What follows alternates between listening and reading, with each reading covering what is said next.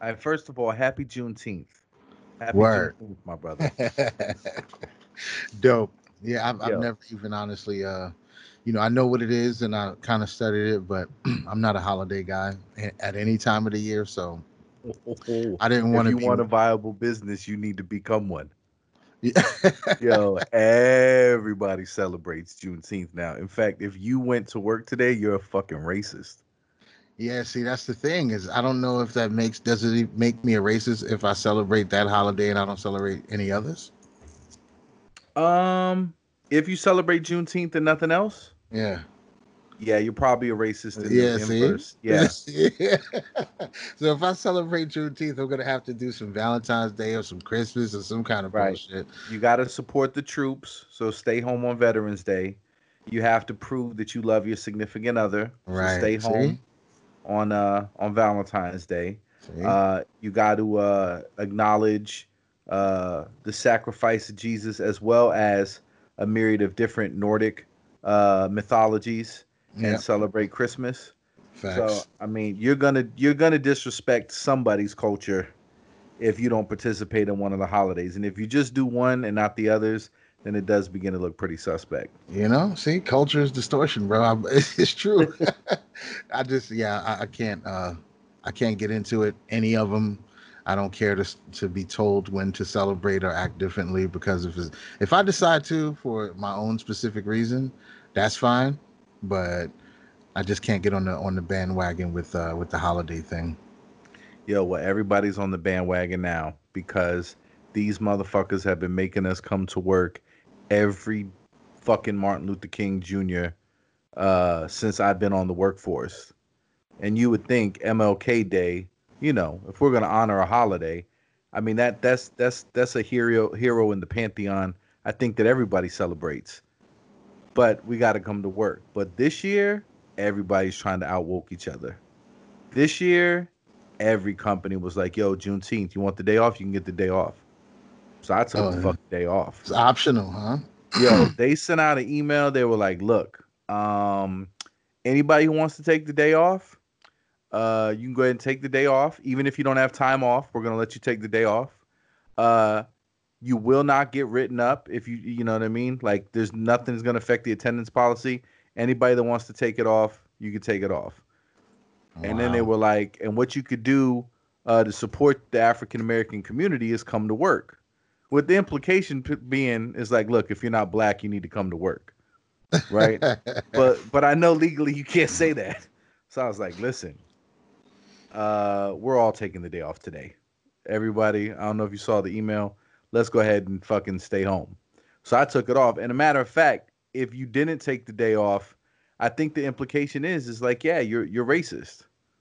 you gotta I- be. It gotta be. I got it gotta be because it couldn't be it couldn't be just a whole bunch of companies trying to capitalize just unscrupulously, transparently. It just nobody would be that frivolous with important, iconic, sacred moments for human beings. It couldn't possibly just be just a a, a- craven fucking grab for attention, right? It, it couldn't. Po- it's, I gotta no, believe well- that it's all sincere. Why would you think that?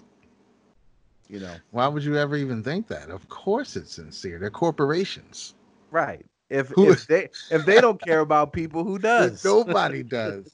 Corporations care the most about people. What are you talking about? Yeah, man. It's, I'm not impressed by any of it. So to me, once you've arrived at that place, there's no reason to try to backtrack and like make any exceptions. And I mean, like I said, if I wanted to, I would. I just don't have the desire to do any of that shit on any specific day that they decided for me to say this is the day you do this. I'm just kind of not feeling it.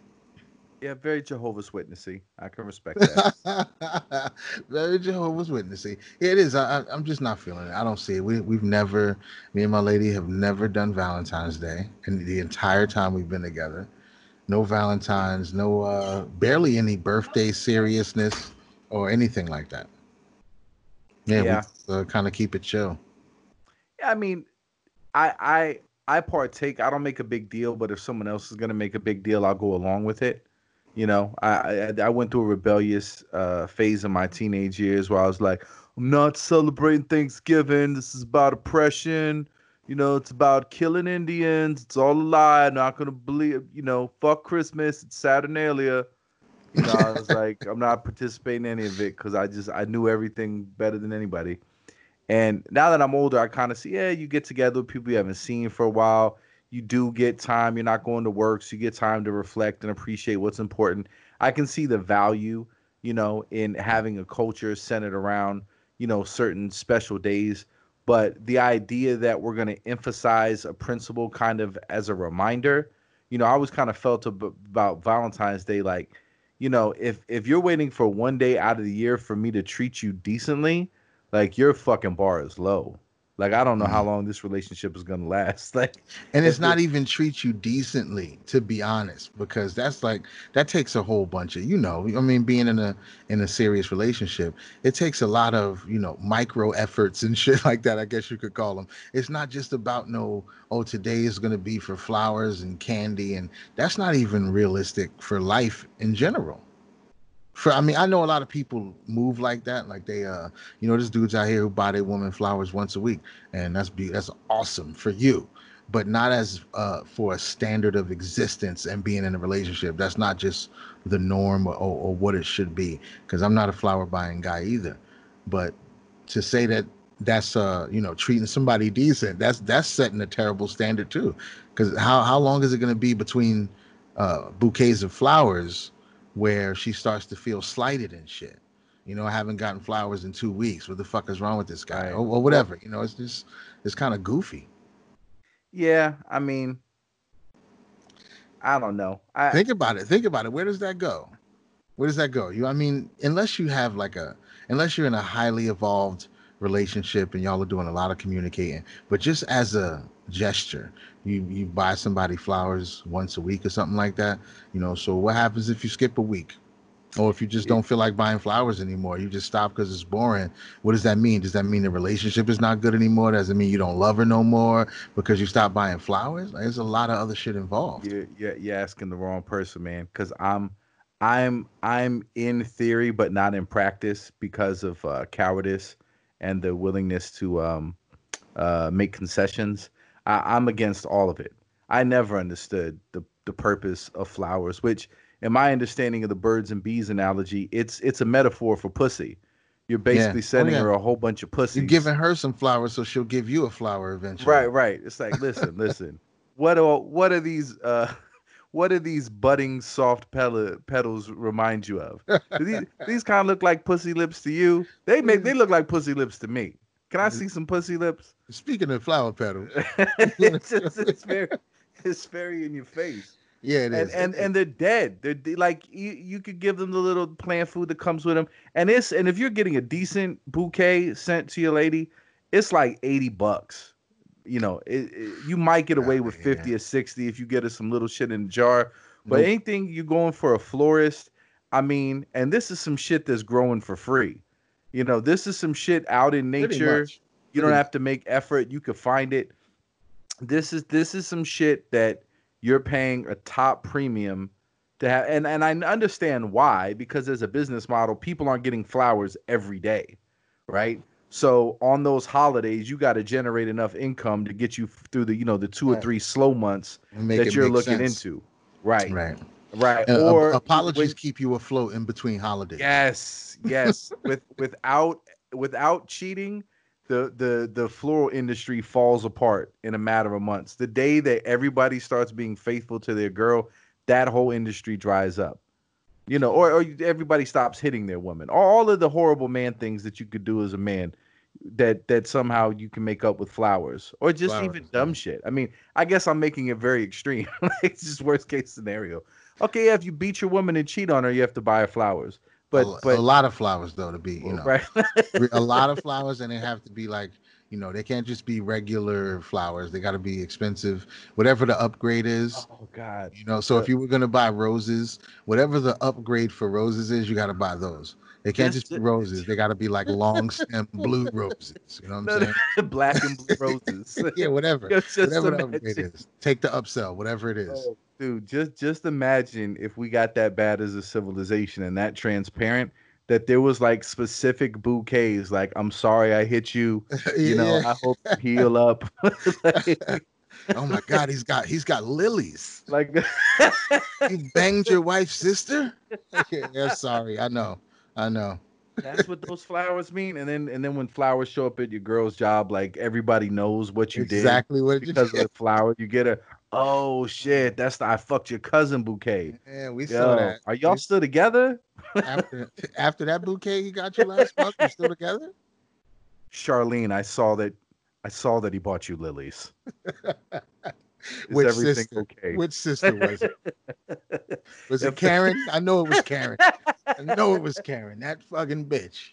Oh shit! If you get a lotus petal, what did you do then? You just get a a lotus oh, that blooms God. for like it's like 30 seconds and then it, it withers. like 500 bucks. You did some really fucked up shit. Oh, they're the most expensive flower you can find. That's for the absolute worst thing you could have possibly done. That's terrible. I mean, it could go there, honestly because we've already kind of fetishized that whole idea of this will fix it. You know, flowers will fix it. That'll do it. It's this really generic fix all band aid, whether it's you, you're trying to impress a chick or you're trying to uh, apologize for something that you did. Honestly, if you just want to run game on the community, you could just go to the local grocery store and buy some flowers and smile at the cashiers and shit. They'd be like, oh, he's a nice guy. He's buying somebody flowers people make a lot of assumptions about this shit, man. Mm, that's Flower, true. something that's so simple. Like you said, it's basically being grown for free. Most of them, you know, most of them, unless it's some really super fancy shit that takes a lot of effort. I mean, roses and shit. Like, I mean, they're not really that hard to grow. To be honest, they're really not that right. difficult to grow. If you can grow some roses and sell them, uh, that's a pretty good business model, I think. And, and just just to be clear, I, I don't condone beating or cheating. I, I oh, feel like yeah, environment where we have it, but, has to it has to be if you're gonna do it. If you're gonna you do it, buy some buy some flowers afterwards. You Come should on. get her some. You should get her some black and blue roses. oh, that's terrible. Get a bouquet of black. a bouquet of waiting, black and yo, blue flowers. And then and then it like comes with a little teddy bear that's got a black eye, like and a sling. teddy bear's got a sling on it. the little wrap around its head, the bandage wrap around its head. It said the car says, "I'm sorry you made me angry." I'm sorry you made me angry. I'm sorry you made me do this again.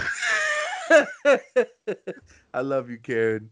Oh, I'm sorry you made me do this. That's ah, fucking horrible. It is. Just, it is. just imagine a whole line of tone deaf, tone deaf delivery goodies. Oh my god, it, it, would work. You know why it would work? Because shit, certain shit, you know, if you make it disrespectful enough, like Cards Against Humanity type shit. Yeah, people love it, yo. So if you went far enough left and made some, I don't know if you could get away with the domestic abuse teddy bear. I don't know. I don't know if that was gonna the, fly. The thing is, is, it's not funny if it really happened it's not funny if it really happened, but if you were if you were sending it when it didn't happen, right? As then a joke, funny. I think it then could be funny. funny. That would be funny to send to your lady's job. I ain't gonna front. Send to your woman's job to send a bear with a sling on it. Like, I'm sorry you made me do it again. Black and blue flowers and shit. That is kind of it's, it's funny. It's hilarious if it didn't happen. Oh.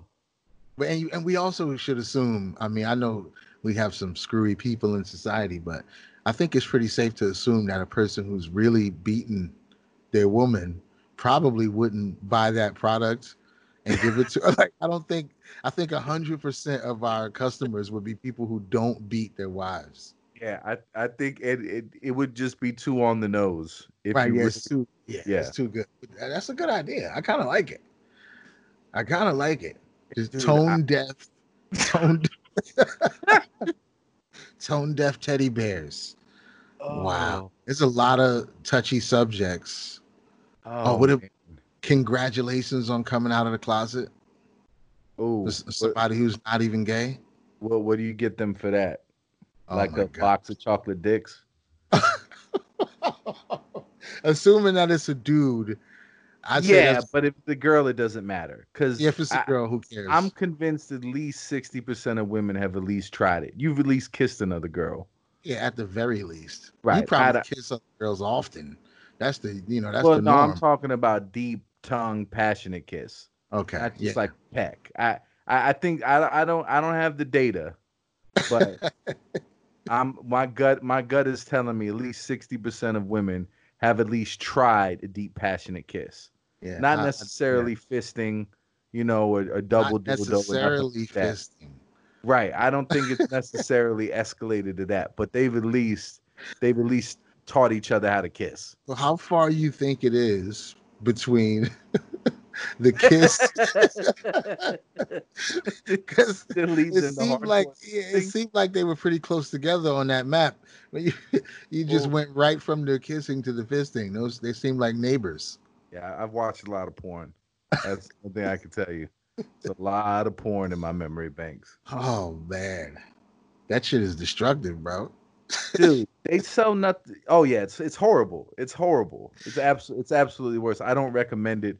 For the only time you should watch porn is if if if you're just really don't have access to anything and you're potentially just gonna you know lose it then yeah it, it should it should be like a fire escape but when it's becoming like a, a regular thing like nah this is probably bad you're poisoning your mind um yeah. but the um what was the other thing? Uh oh, yeah, they sell bags of dicks. They sell like these you can go online, it's like little gummies, but they're dick shaped. And it's called bag of dicks, and you can order it. Right, so maybe, maybe you can incorporate that into, you know, hey, welcome out of the closet. And you know, it's like a little container shaped like a closet. When you open up, it's filled with a bag of dicks. That's horrible. Yeah, I think. I mean, pretty. I mean, the fact that you can buy maybe horrible, but it's also. I mean, it's sweet. It's supportive. it's sweet and supportive. It's supportive. Like, no, what? Well, what's the matter? They're penises. Listen, you would get. I thought you, you guys get, loved penises. there's a couple. There's a couple of places on Earth where you would get murdered for for even have, being in possession of something like that. So, right. so we should celebrate the fact that we're, we're progressive enough that we could freely send that even as a gag, even to somebody who's not gay. Because there right. was a point even within our lifetime like i think in the 90s you'd be obligated to beat the shit out of somebody yeah, if they sent you a bag of dicks as a gag. You you, you would be you so enraged. Yeah there's got to be a fight. There's got to be at least some kind of physical confrontation. You can't just laugh at it, and you definitely got to throw them in the garbage. You can't eat them. you can't eat them, and you can't even you can't leave with them either. Because leaving with them is worse than eating them in front of everybody. It's like, yo, what'd you do with those? Uh... Snacking on them, popping them in your mouth while you're working. Man, what if you beat the dude's ass, but then you just, but you still eat him anyway? Like I'm hungry. Well, well eating them, eating them is, is funny if you eat them in front of everybody. But if you take the bag and leave, that's uh yeah, you you yeah, you're never gonna fix this one. Oh, here's another horrible one you could do. Like when you cheat on your girl, you send her uh, a thing of chocolates, but it's all shaped like naked strippers. Mm. Maybe if you look like this, a reminder of her uh, infidel- of your infidelity. Yeah, to just to remind her of the standard she needs to reach to stop you from cheating. if you, when you open up the box, it says that like around the border of the chocolates, it'll be in the little, you know, the the shape that you pull it. So around the contours of it's like if you looked on this, if you look like this, I wouldn't stray. You know, just something again that puts it on her. The onus is on her Why you did wrong.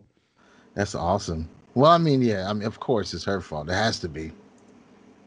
It has to be. It just only makes logical sense. I like that though. I definitely like that. I like where this is going. Blaming people. just no matter what happened, it's definitely not your fault. I'm sorry you made me do this. it's the it's that's the, the I'm sorry you made me do this collection. Right, that's the underlying thing. The underlying theme. I'm sorry you made me do this, right? You go to the website, it's like love, birthday, graduation. I'm sorry you made me do this. it's, it's, it's its own new genre. Dude, I love it. I love it. These are the businesses that could fuck around and make you a million dollars if you if you don't talk yourself out of it. Because I mean, like I said, you can you can go online right now and order a bag of dicks. Yeah. So who's maintaining that business? Somebody had to get the factory, the molds, The mold. set it all up to be like, hey, hey, we're gonna need 400 bags of dicks by the end of the week. We got where they're shipping out. We have to mass produce these dicks. Imagine googling dick mold. Just start your, step one This- of your dreams. This is step one. I'm gonna have to Google dick mold. what if, It's not gonna be fun, but I gotta do it. This is research. This is valuable research. Yeah. You went and they went through with it. Somebody got that idea after smoking a couple bowl rips and probably drinking a little bit. And they got that idea. And somehow when they woke up the next day, it was still funny and it still sounded like a good idea. That's amazing to me. I gotta respect that, bro. I gotta respect that. And I bet you they're making enough money to make it make sense. If you making if you're making two hundred dollars a month profit on selling gummy penises, you winning. I don't care how much he's making. Any anything that's considered profit, it's enough to cover his time and energy, the the procuring of the gelatin penises and shipping them out, and his market, all the shit that you got to handle. If he's making anything on top of that to make it worthwhile, he's fucking winning the game, bro. That's I don't amazing. disagree. I don't disagree. I feel inspired. For real, I'm sure you can make boobs too. You can make every. I don't know if that's as funny though. It's not. Gummy boobs aren't as funny. Yeah, just when I just- just they- said it, Yeah, when I just they, said it, it didn't even have the same ring to it. they, they, they, they could look like little eyeballs. You know what I Yeah, mean? Like you, you're not totally sure what they are. yeah, yeah. it could be googly eyes instead of boobs, and nobody Right. would know the difference. Easily. Yep. Yep. You can't really make vaginas because they would be completely indiscernible. It's like that's just a, a melted gummy at this point. Right. We don't know what that is. It was just a bunch of malformed gummy bears in his bag. We don't know, we don't know what that is. Uh, Look like somebody left some gummy bears in a hot car for a little while and came back to get them. why do you Why do you have a bag full of gummy fish lips? What the fuck is going on? Why do you have fish mouths? gummy trout mouths. What is that? That's good. See, that's what I'm saying. Nothing works. That penises, they got the market cornered, bro. Gummy Yeah. penises. They Yeah, got it. They, they picked the best products Yeah. and the best body part. they, they thought it through and they're like, no, gummy dicks. That's right. the if we're way. gonna have gummy body parts, what else could it be? Yeah. Nobody wants gummy hands, gummy face. Like, no, nothing else is funny. Nothing else is good enough. Mm-mm. It's got to be gummy penises, bro. Everybody's gonna buy them. Dudes I- gonna buy them to call their friends gay. Women Right. are gonna buy them for their bachelorette, bachelorette parties, parties, and all that yeah. kind of shit. So, I've got a bag of dicks. oh, it's so hilarious. Hey, let me put one in your mouth now. Yeah. Oh, it's too good, man. Where? How do people come up with this shit? This shit is genius. It Fucking is. gummy penises, bro. That's some revolutionary shit. You got to give it to him, man. You Yeah, for real. it I would have never come up. I could have never came up with that. Well, I guess the first thing to do is get a VPN so that you can start really searching your your ideas without apprehension. Because, like you said, that first search is going to be gelatin dick molds. Right. That's going to be the first thing. And I think most people, I think at least 400,000 people had that idea, but it was the one guy or gal who was like, you know what? I don't care. I, am gonna carry it through. I'm gonna. It'll see it be on my browser history. I already got all kinds of wild shit in there. This ain't going to matter. Yeah, exactly. This is vanilla compared to the rest of the shit that I've been googling. Gelatin penis mold. That's easy. It's light stuff. And there's and there's a bunch of Chinese companies that already make the dick molds. They've Oh, been yeah. waiting for you. They've been waiting for you. They're like, where have you been? they don't have to. You don't have to call them and get no special shit set up. Like, like, oh, I want to make some gelatin penises. Like, all right, yeah, we got 36 different penises to choose from.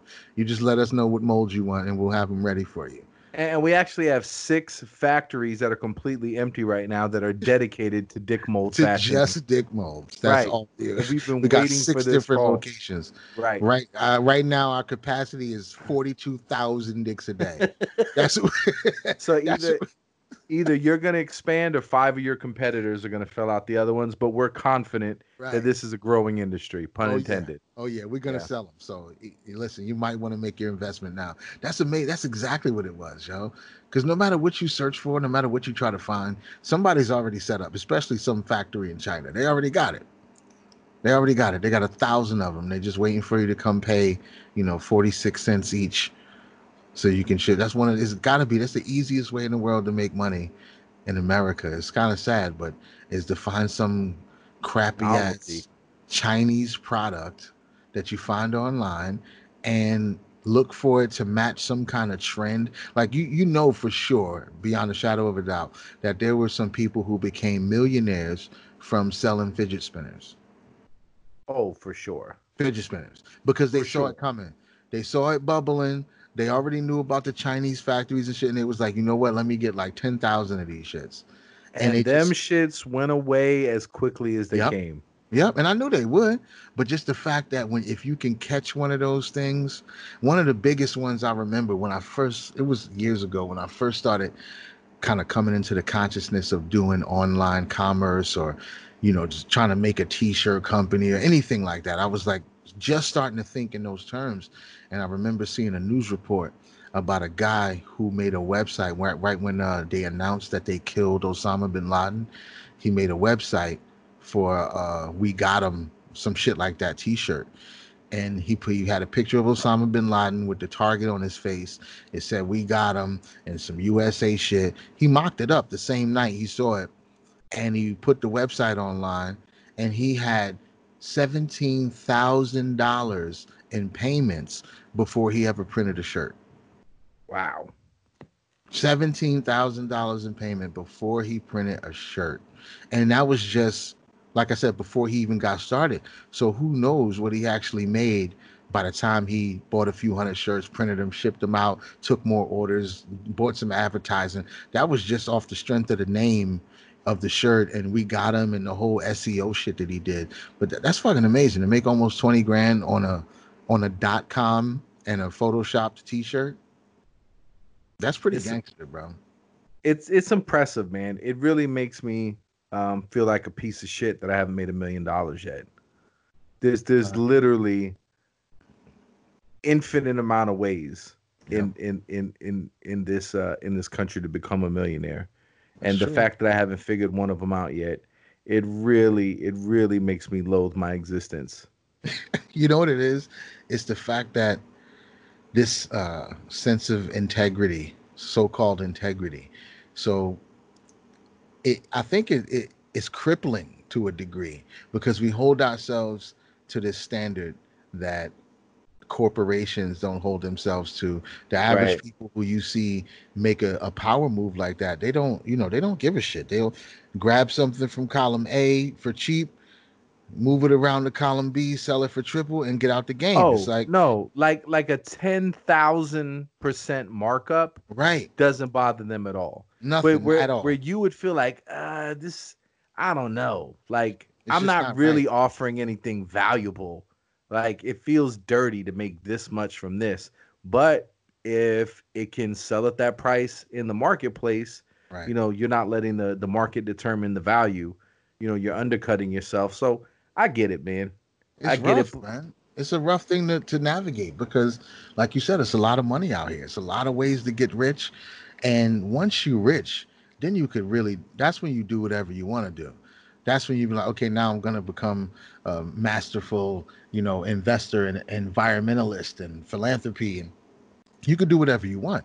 But when you're trying to get to that place it's like you, you you come to the realization i think a lot of people come to the realization maybe i just need to buy this cheap ass plastic shit from china that has probably poison paint on it and fucking just sell a billion of them or sell however you know a couple hundred thousand of them on this website. It's going to be a, a glow in the dark fucking chew toy for dogs and it, whatever whatever, some LED chew toy for dogs that you could throw at night and shit while you walking them, and somebody will sell thousands of them shits, bro. I saw people selling water bottles. They just bought these water bottles from China and they marketed them to some high end, you know, two hundred dollar yoga pants soccer moms. Right. And it was the cheapest. Well, not the cheapest. it was the cheapest, well-made product that they could find. You know, not right. some crappy thing that you're gonna tap and it drops and breaks or something like that. So it was decent, but it was still pennies. And right. they flipped it and sold it to people on Instagram under a certain, ha- you know, the right hashtags, the right pictures, and the right people see it. Because you could have sold it for nine ninety nine and sold a few hundred thousand of them to dollar store people who want to treat themselves, but you sell it for forty nine ninety nine, and now you know the right people and, are eh, looking at it and right. they're like, okay, I'll take it now. And make no mistake, that's the only reason why morality has even entered into the marketplace. It's not because anyone gives a fuck about morality. It's because all of the connections like to social media culture, which is big on the virtue signaling shit, you're you're having to comply with that culture really to be profitable and find the people that you want to market to. Like it like you're if you're gonna be successful online, you have to kind of be within that culture. Yeah. To move shit. So yeah. that's it. Cause then you you know you attach something to a hashtag. I guarantee you, people. I guarantee you, people. I I guarantee you, um, there's like there's like Black Lives Matter T-shirts and their little wristbands. Remember for like oh you know testicle cancer and you know spousal abuse is this color and blah blah blah. I guarantee you, there's like little wristbands there's all sorts of accoutrements geared towards all of this shit.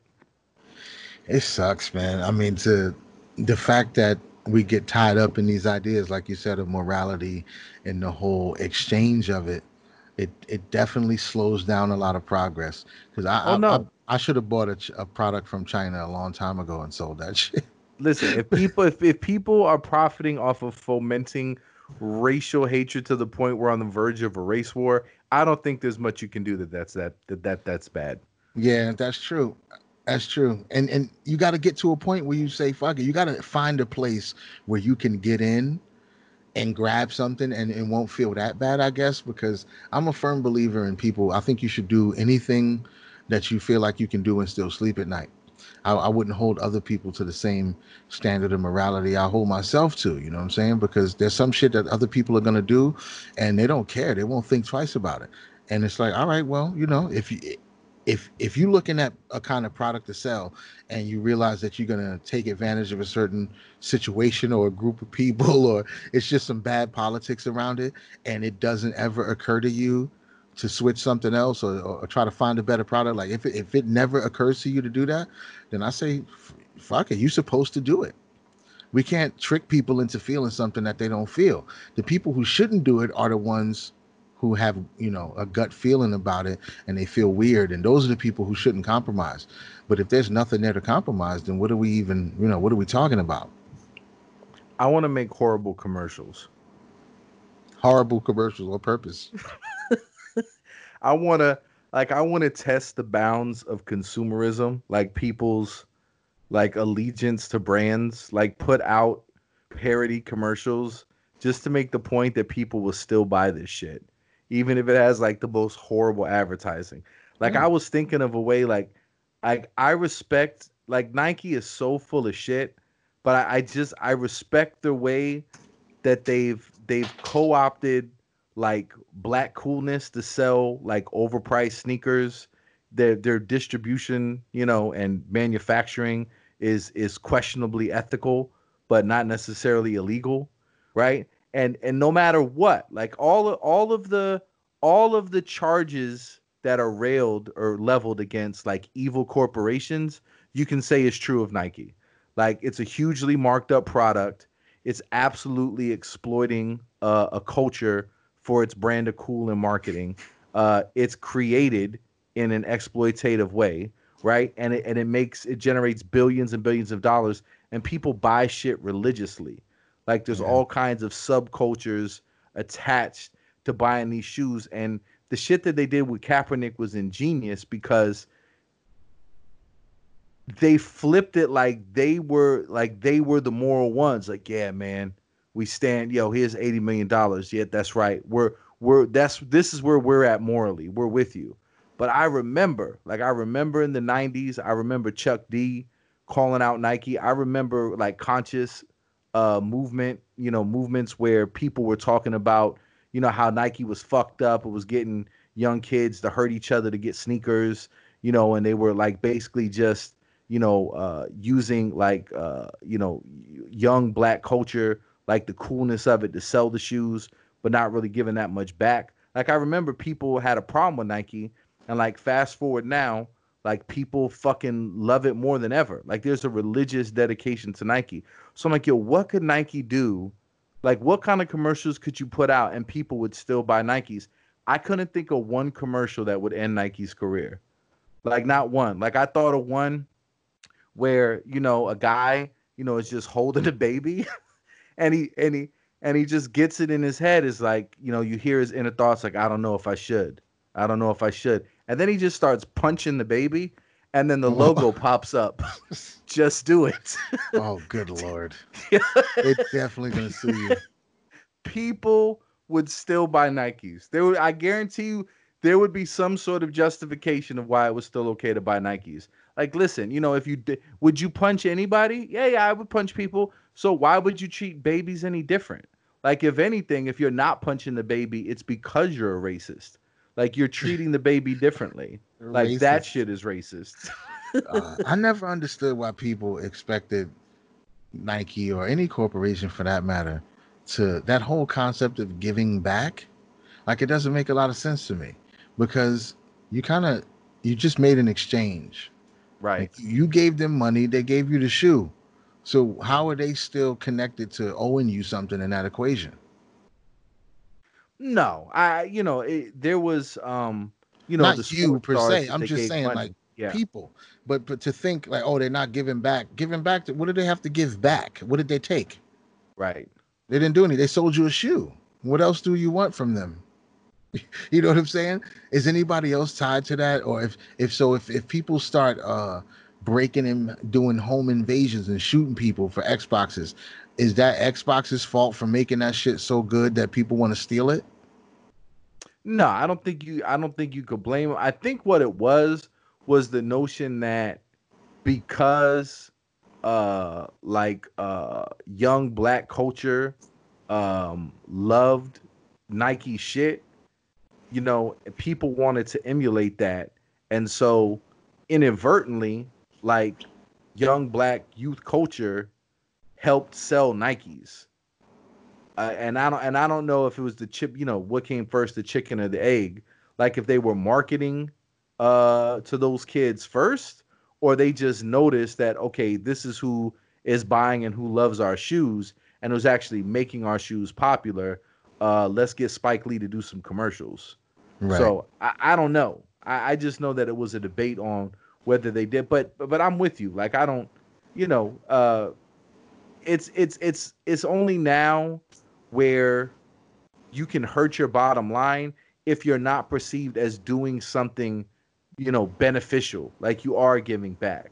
But yeah, at the end of the day, like you don't expect and you go to them to buy a shoe. I right. want your shoe.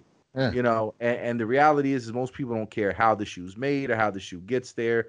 But, you know, there was the I don't know when it got injected into it, but I think I think Kraft Brands was like the first one like it set the precedent when that brand was sold that the company was worth more just because of the brand recognition.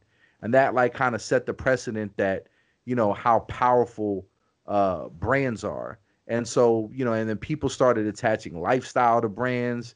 You know, you you you know, these are your values and this is your lifestyle and this is the kind of person you are if you're associated with this.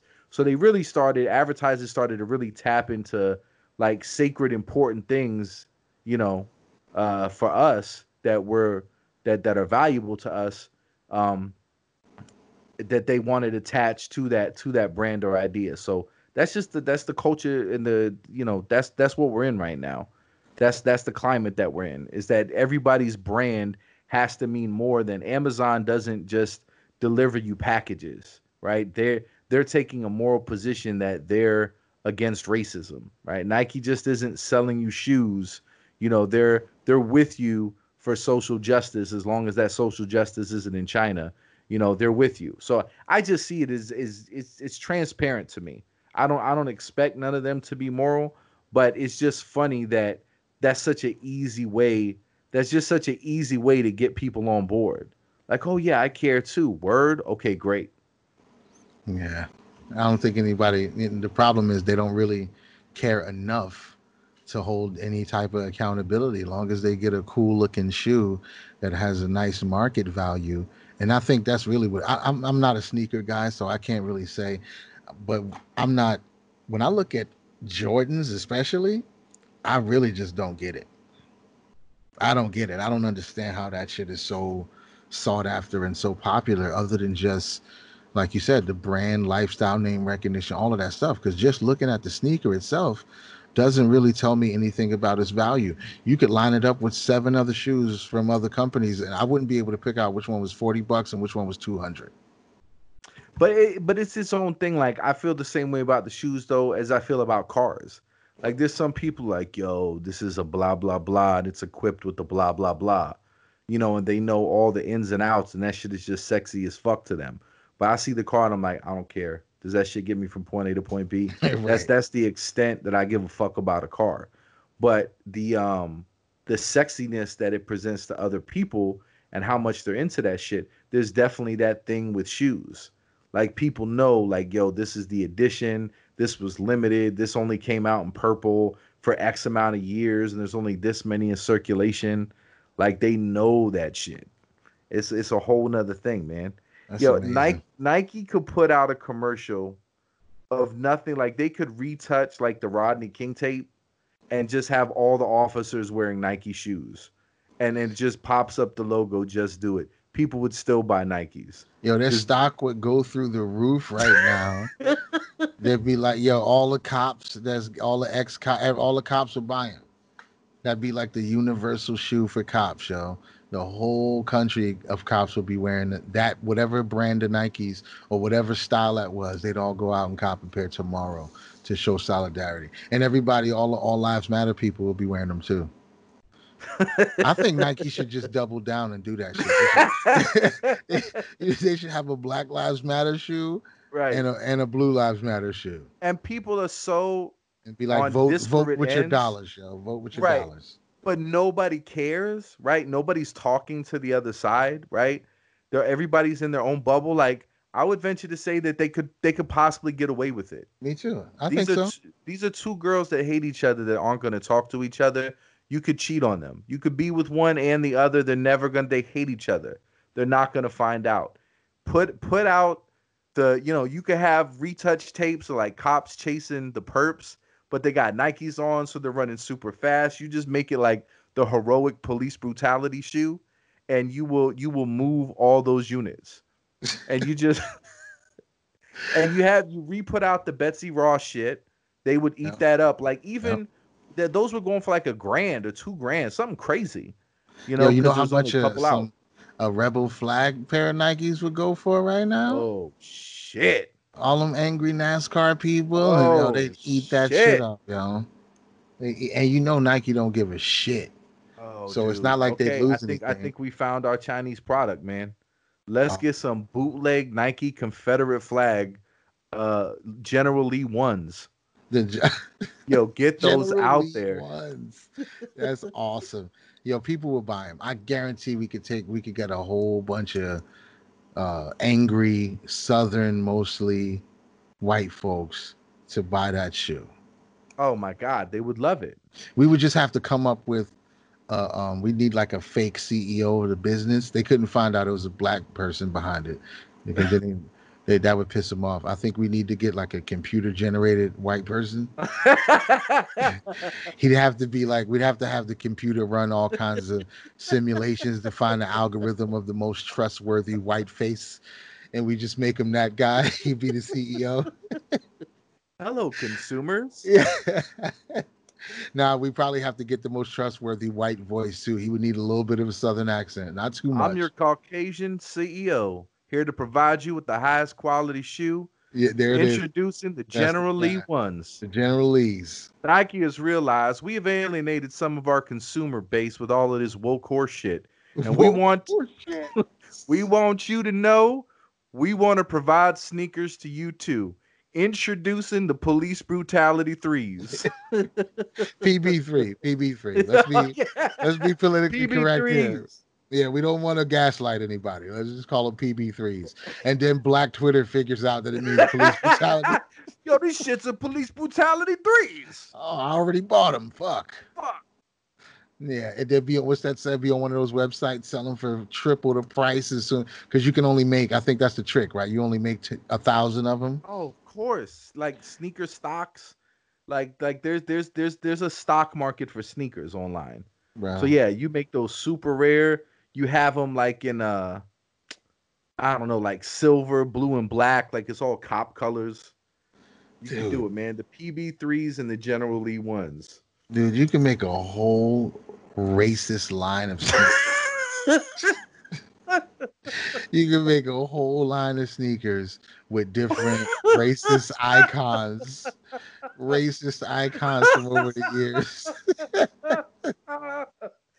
Dude, you start having oh, Oh, this is terrible. shit. You start having commercials like, but it's like set in the times of roots, you know, Oh and my so and so Ezekiel's cracking the whip, but then like the whip as it strikes and kind of swings back, it merges into the swoosh sign as it closes Oh out the God. and it just races up. Just do it. Oh my! It'd be called like Nike supremacy. It's like yeah, Nike. Go to NikeSupremacy.com for all of our, you know, all of our new revolutionary, oh shit. revolutionary footwear. Nike Yeah. supremacy. Yo, but I, it wouldn't hurt Nike sales at all. People It- would it make really a choice. Like they'd be like, I fucking hate that they're doing this, but But I'm not gonna not buy right, the black and red 88 Jordans, blah blah blah blah blah. blahs. I'm not gonna Right. not buy those. right. That's awesome, dude. That's awesome. We got the Richard Spencers. They're saying- all white. Yeah, just Richard Spencers is just all white white. with all no white. with, with Oh, no shit. souls. With no Okay. souls. it's just like a fucking, it's just like a flat slipper. just the all white with no souls. just the bottom is a pink wood block dude you that that's a perfect that's a perfect troll to start putting out there you know because they put out you know milk milk's the official drink of white supremacy yo all white nikes are secretly the premier sought after shoe of white supremacists and they call them the richard spencers uh, Yeah, yo let me get that pair of richard spencers Spencers, bro. if Yeah. you put that shit out there, like and show like, yeah, the Richard Spencers, like an all white, and you just sounded like, wait a minute, I thought I thought those were the air blah blah blahs. Like, Oh, nah, no, nah. nope. These are the these are the Richard Spencers. Not anymore. They're not. yeah, we Appropriated. Yeah, white people reclaimed them. Oh, they they reclaimed the white Nikes, bro. Oh, dude, if I, I hate to give people ammunition to do hateful shit to undermine other people, but you like if like all of these dudes, you know, I you remember the Kaepernick shit, they were going on social media and burning their Nikes. Right. you know, to show how much they hated Nikes. First of all, you already paid for the shoes. So I don't know who the right. You just burned fucking two hundred dollars shoes that you paid for. You didn't hurt their bottom line at all. You already bought them. But you and know you gave how them you publicity because now they're trending because Right. everybody's hashtagging their Nike shoes that they're burning. right and the, and you know Nike ran an algorithm before they doubled down on all this shit. They were like, hmm, the number of our shoe sales versus the number of I'm burning my shoes uh video circulating. Yeah, they did the math and the Nothing ratio. Right. It made sense. It made sense. Like, okay. But if you really wanted to like undermine that shit, like, yo, start appropriating Nike. Cause that that's the number one way to get black people to hate shit is once white people start liking it too much. So many rap careers and comedians ha- and musicians in general have been ruined once white people started loving them too much. Once Yeah. white people liked it, black people were like, oh, this shit is kind of corny now. Yeah. Like That's if an over that's an overall weakness. That's a weakness. Cause because to be honest, think about it as a society, right? If there was a if there was a collective body politic for black people, do you know how much money you could extract from the system if we had an understanding about this kind of shit? Because Mm. why would you abandon something that you consider yours because white people start liking it? You know what I'm saying? That means you you can capitalize on that shit now. Now is the time for you to really take advantage of this shit. Like I never understood also how um I remember with Shea Moisture before because they sold it now, but the people who used to own it were black, and they changed their marketing. And they added some lighter skinned people in there. I think there was a red haired lady, and you know, just to try to make it look more inclusive. And their black customers got upset.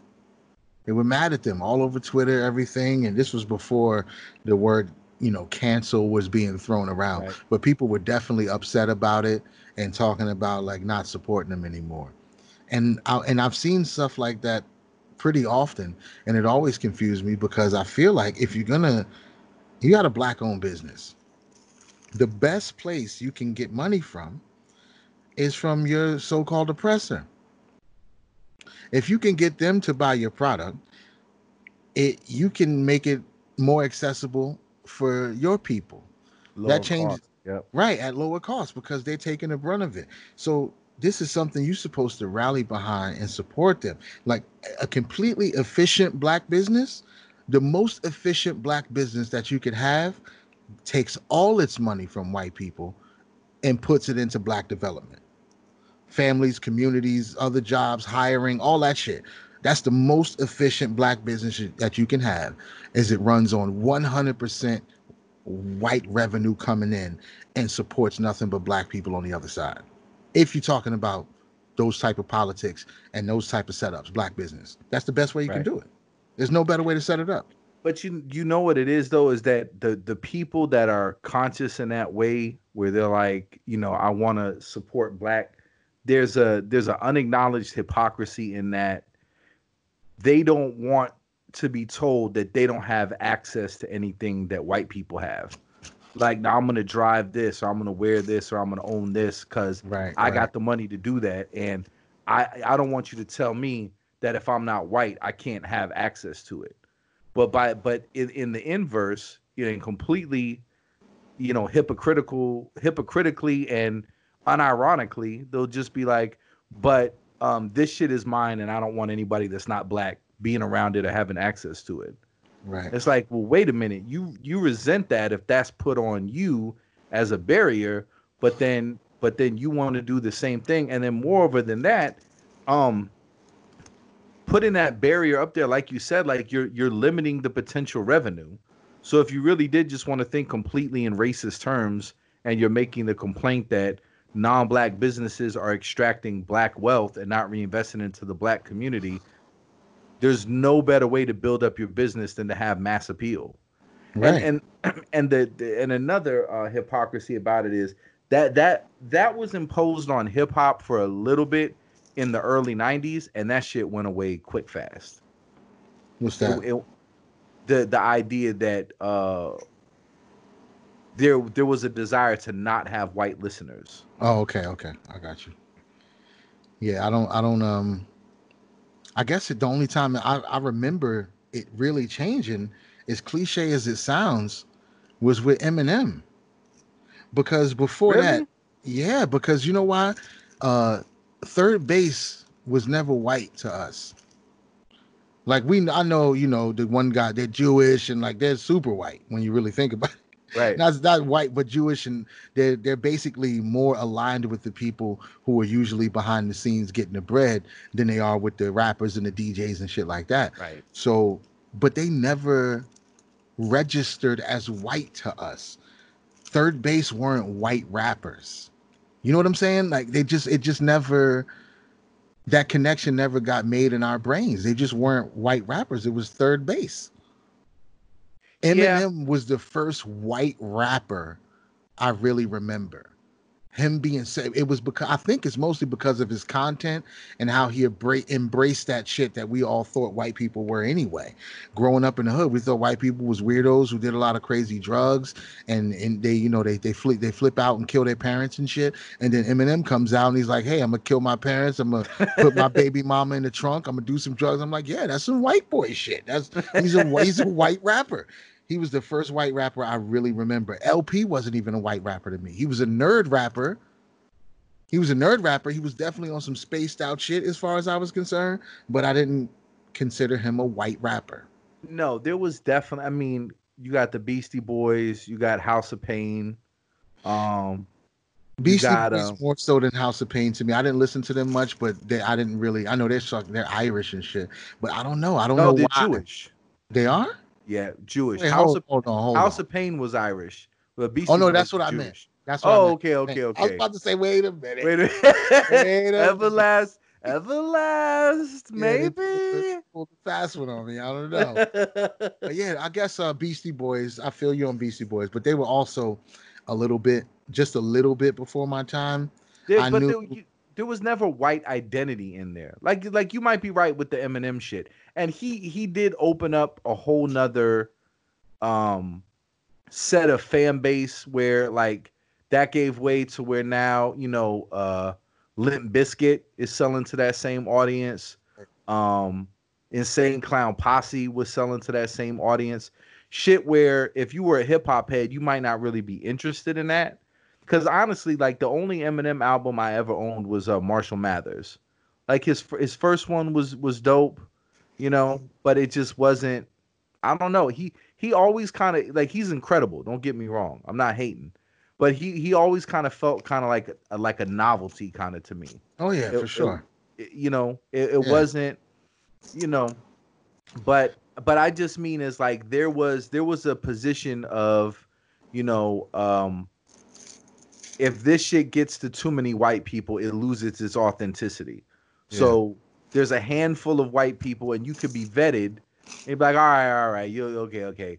But there was a, and that was the knock against, you know, Vanilla Ice and MC Hammer. Like, you're making this too accessible to white America, where where where people that don't really know or are part of the culture are now being exposed to the music, and we don't like that.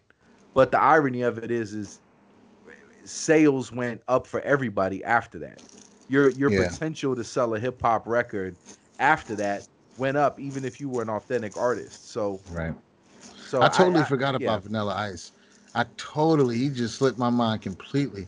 Totally forgot about Vanilla Ice. I remember Vanilla Vanilla Ice was oh, clearly was a white rapper. White rapper, and yeah, ironically enough, he got the gas face. By True. Jewish rappers. True. Really, he wasn't good enough. He right. was like, let's get out in front of this one and diss that guy. Right. But yeah, he was. uh Yeah, I remember him. That might have been the first virtue signaling on record. Oh shit. Where's some of the Third good Bass preemptively yeah. dissing Vanilla Ice. To I, I, that probably felt that probably bought them some time, honestly, because hip hop was about to take a major turn. So that probably helped them out a little bit when you think about it. But but 3rd Bass seemed like they were always, they always seemed like they were in pretty tight. Like Vanilla Ice was a man without a country. Yeah, he, was, he was a man without a country. He was just out there in the world by himself, and I don't think uh 3rd Bass was with everybody we already knew and loved. Right. He was. They they were um well like KMD and yeah yeah the, all Native right. Tongues was hanging around them. Nas right. they brought Nas out. Like right. it's just you know I just felt they they never felt separate from the culture to me. When Eminem came in, he felt like something separate from the culture, and I felt like he brought a lot of shit with him that we weren't sure about.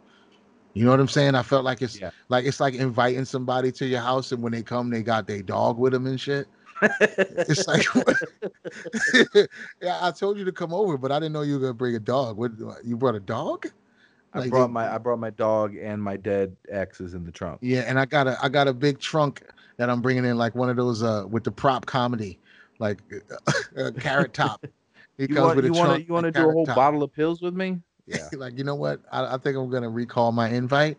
And yeah, he was weird, man. He was super weird. I didn't know, but he wasn't the first uh, rapper to weird me out. So I'm, I'm definitely not racist. The uh, first Cam'ron fucked his aunt. Cam'ron fucked his aunt and put uh, urine in his uh, grandfather's orange juice and fed somebody a poodle. Okay, so I don't even know what to do with any of that. I don't know where. You don't. You don't, don't remember. You don't remember Cam'ron's confessions, bro. I don't listen to Cam'ron, bro. At all? Not even when listen. he first came out. No, I, I didn't listen oh. to Cam'ron at all. Okay. He's never. Um. Yeah, I, I just he didn't do it for me ever, ever. I listened to him ironically a few times, like because I knew funny shit was gonna happen. You know, when you hear about when you hear about something he was gonna say in the song. He's like a I listen. movie rapper. basically, basically, it's like it's like watching black exploitation, but I actually watch black exploitation. I definitely don't listen to Cam'ron. Okay. I don't remember Cam'ron ever, and I'm not saying that he hasn't, but I don't ever remember a song or a verse that he was on where I felt impressed or I felt like, oh shit, that was dope. Every time I heard him, it was like, yeah, I know who that is. That's Cam'ron, but I've never actually liked anything that he's done. I never, mean, he, never. He, he came out at a time where I mean that was the height of my my album thievery slash purchasing. So a, a, anything Slash. that anything that was coming out like that's that's around the time I bought Mic Geronimo. I bought Nine second album. You know, I bought Noriega's Okay. first album. Nine was the homie, bro. He was so funny. That fucking voice, man. It's like back in the day, it was cool to us to listen to him, but I don't know, maybe a, probably a couple years ago, three or four years ago, I was listening to some music on uh, on YouTube, just some old stuff that I wanted to hear, and Nine came up, and I just laughed through his whole song. It was just like that voice is so ridiculous, bro. it's so ridiculous. Back in the day, it was cool, but then when you listen to it as an adult, it's like I, I don't, I don't. Now I understand why he wasn't around long. Like you can't hold that down for too many recording sessions, bro. I don't know how much of that you got in you. Right before he did ir- irreparable damage. Oh yeah, you, you there's no coming back yeah. from this. You get two albums and that's it Right, and then and then you sound like the DOC for the rest of your life. forever. know, That's you're it. Done. That's the homie though. I was listening to when I found his music. I was listening to Ill and Al Skratch. You Yeah. remember Ill and Al Skratch? Oh that yeah, was, that was when gangsters could still party. Like you wasn't sure because they was like these really cool, swagged out dudes, but they also had like 500 people around them with motorcycles and stuff, and right. talking about shooting people. It's like these are the coolest killers I ever seen. they decided all- to have a good time. yeah, but we could Yeah. kill you if we decide to. Like the coolest killers ever. They was all like Nino Browned out, and yeah, it was it was funny, man. 90s hip hop, bro. Yeah, have have some cotton candy and, and hold this pistol just in case. Right, right, right. Eating cotton candy to hold his pistol. But things, shit like that is what uh Cam'ron actually kind of brought into hip hop, didn't he? He was the first person to start with the like really extravagant pink shit, and like he was going nutty with it for a while. Well, that just- that's when I completely dropped out. So I don't know. All pink Oh, okay. Dipset Cam'ron, I don't know. I was I was totally That's out of the the only one I know. Okay. Yeah, I, I was totally out of the loop at that point, but I know most people who know Cam'ron know him in in that era. Um I I knew him first time I heard him was on uh, Big L's album. I, I forget. I want to say he was on either Eight Is Enough or The Graveyard. I can't remember. Mm, I don't Kill, remember. kill, Killer Cam. And then I think his first album came out. Was either 96 or 97. And he was on there with some super gay looking like uh steel workers, like overalls, holding like a blacksmith hammer. Oh yeah. You remember that cover? Oh yeah. Yeah. Oh, yeah. Definitely. Definitely remember that one. So when I heard, I think the first thing I heard from him was some song with DMX. And I don't remember the name of it. That's a But- bad sign. Yeah, it was. Yeah.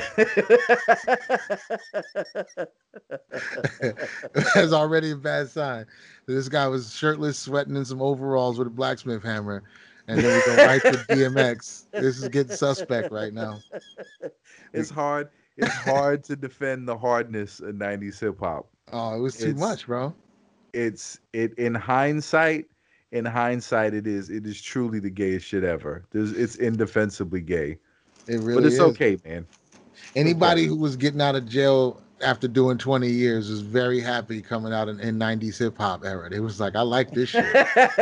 Yo, get y'all's pants down. yeah, I'm your gonna blend right off. in. Yo, let me ride on the back of this motorcycle. Yeah, I'm gonna blend right in. let me just I'm gonna So- hold on to your hips hard as fuck. I don't want to fall off. So Come on, all do of us are gonna, all of us are gonna go in this warehouse and take our. We're gonna Oh, lift weights. It's gonna be the shit. Yo, pass me that cinder block. Yeah. Yo, get these girls out of here, man. Yo, get the fuck out of here, bitch. Don't need these. they don't need Fuck aggression. you doing in you here? gotta have the aggression. You get it? Yeah. these bitches out of here. Yo. Yo, man. Yo, my back is all greasy, man. You you you could rag me up real quick. Just Look get some up. of the sweat off. You rub it real slow. Come on, man. This is the behind the scenes of 85% of 90s hip hop videos. oh yeah, yeah. You're not glistening enough. We're not getting enough shine back in the camera. Can someone spritz him? Yeah, yeah, yeah. Spritz me closer. down. Everybody in a little bit closer. Yeah. You guys nah, get pulling tighter, tighter. Yeah, tighter. yeah. You're not all gonna fit into the shot. I just, just all of you stand behind each other. There you go. There right. you go. Get really aggressive and start pushing yeah. each other around, right? Bumping into each other. And to start frolic. Here's some pillows. frolic. Start start hitting each other with these pillows, real sensually. Oh, we're just gonna leave the cameras running and we'll be back. Whatever happens, happens. Yeah, here's a couple of lines. That's, that's a DMX video out. sure. That's a DMX video. Right, we're gonna, oh, gonna take off our shirts. We're gonna get all spritzed up and sweaty. We're gonna bump into each other and shit. And lift some cinder blocks. It's gonna be the shit. Do some coke. Take off our shirts. Those are the two first steps to a horrible plan. Those are the two first steps to a terrible chain of. Whatever you show up at the party, it's like, all right, uh, all right, leave your coat over there. Take your shirt off and do a line. Like, right, oh shit! In the party. That's the kind of party we have, huh? All right. Yeah, dude. That, yeah, that's '90s. That's the '90s in a nutshell. Hyper masculine, homoerotic. You know, gun bars, threats, and oh. misogyny. You know what I'm saying? That you can't forget the misogyny. It was it was hardcore. Some I think I think though to this day though nothing nothing tops Efil4zaggin. NWA's uh I think it was their second or third album. Is is when Cube left when they started dissing Cube. Right. That album has the most hardcore misogyny in the history of the game. I mean, there's a there's a couple. I forget one where he just smacks her. I forget, man. Is it is it on Snoop's record or is it on the Chronic? I don't remember there's one where like he's telling her to like do something with the gun and she's like no no and then he smacks her and she she's like okay fuck I can't remember what skit that's from yeah the, the West Coast produced the most savage misogyny skits. It's not even close. I believe it bro. I believe it. I know there was something special about that because it was uh, I remember when I heard oh what album was it? It might have been their first album. I think it might have been their first album and I heard it when I was in I think I was in West Virginia for the summer Virginia Beach or something like that for the summer with my um with some family and they had the NWA album and it was like the the mission to memorize it that summer all the kids we were all listening to it and everybody was trying to memorize it and it was just some of the wildest shit I had ever heard up until that point I definitely remember that I was listening to a lot of music from East Coast stuff of course because that's what we had access to but when I heard NWA, it was like, holy shit. This is how people are talking. And I was super young too, but you know, you know how kids are. Right. That, that made it the one thing, that was the only thing we wanted to hear. Yeah, I, I remember I I used to listen to a Wolves in Sheep's Clothing a lot more than the low end theory when they first came out because he dropped the F bomb. Yeah. He's like, yo, he said fuck in the song. It's just something because it's forbidden. You're fucking ten years old. Like, yeah, he said, "Fuck, this is awesome." Yeah, yeah, I remember. It was weird the shit. The curses were cool. Like that. That was just fun. But then it was weird shit. Like when Bone Thugs-n-Harmony came out. Oh, I remember that being the devil. Yeah, like, that was like I don't know about this shit. Yeah, that's a game changer. It's like this is different from guns and threats of rape. This is like that we're worshiping the devil and oh, talking to spirits on Ouija boards. and all the and all the Christians are like, I told you. You start with NWA. This is where you end up at. This is it's a clear line. That's it. First, you're murdering, and then you're raping bitches, and then you're worshiping the devil. And it was like, yeah, I was scared of that shit. I ain't even on front. When I saw when I first, of course, when you hear the songs, it's like, oh, this shit sounds kind of cool. And then when you get the whole CD and you see all yeah. the shit on it and the, the crazy writing and I was like, uh, nope, not doing it. They're talking about Ouija boards? Fuck that. Fuck that. We're not doing none of that. Not in freaking East Orange, New Jersey, we're not. Yo, that that album too, man. That album got so much play here. their first one did okay, but East 99, I think it was East 1999 Eternal was the name of the album. I could be wrong. But yeah, that that album was uh that album was the shit. People loved that fucking album. Yeah, there was there was some revolutionary shit, but it was it was still kind of strange to me. You know what I'm saying? I don't know if it I don't know if it was uh, all. Of course, it was uh, a little bit of the devil worship and stuff, but they just had a, a weird kind of energy about it. You know, if you listen to some of this, oh, like um, the Crossroads song. Yeah. Right. Like that was I, I I don't remember ever really seeing anything like that before you know, with all the freaking the dead guy and the freaking, yeah. you know what I'm saying? It was like, what are they on? Yo, these dudes are weird. Everybody else is just in the project smoking blunts and shit. These guys making some crazy video movies with dead people. Right, and like pyramids in the background and shit. They were right, on some other right. shit. Crazy graphics. Yeah, I remember that shit. They were weird. Just like uh who we were talking about before, Gravediggaz. Gravediggaz yeah. was super strange. Some shit that we weren't really sure about, but we kind of had to listen to it because of uh, you know, RZA was involved. Yeah. So we just had to. But most of us were freaked out. I know a few people who was like it was their new favorite shit, but most of us were kind of just looking at each other like, "Oh no, bro, I don't know. This shit's kind of strange. This ain't the kind of hip hop I like listening to." That's when it's crazy how you put things in perspective, right? Because the whole time it was the guns and the robberies and murders and shit.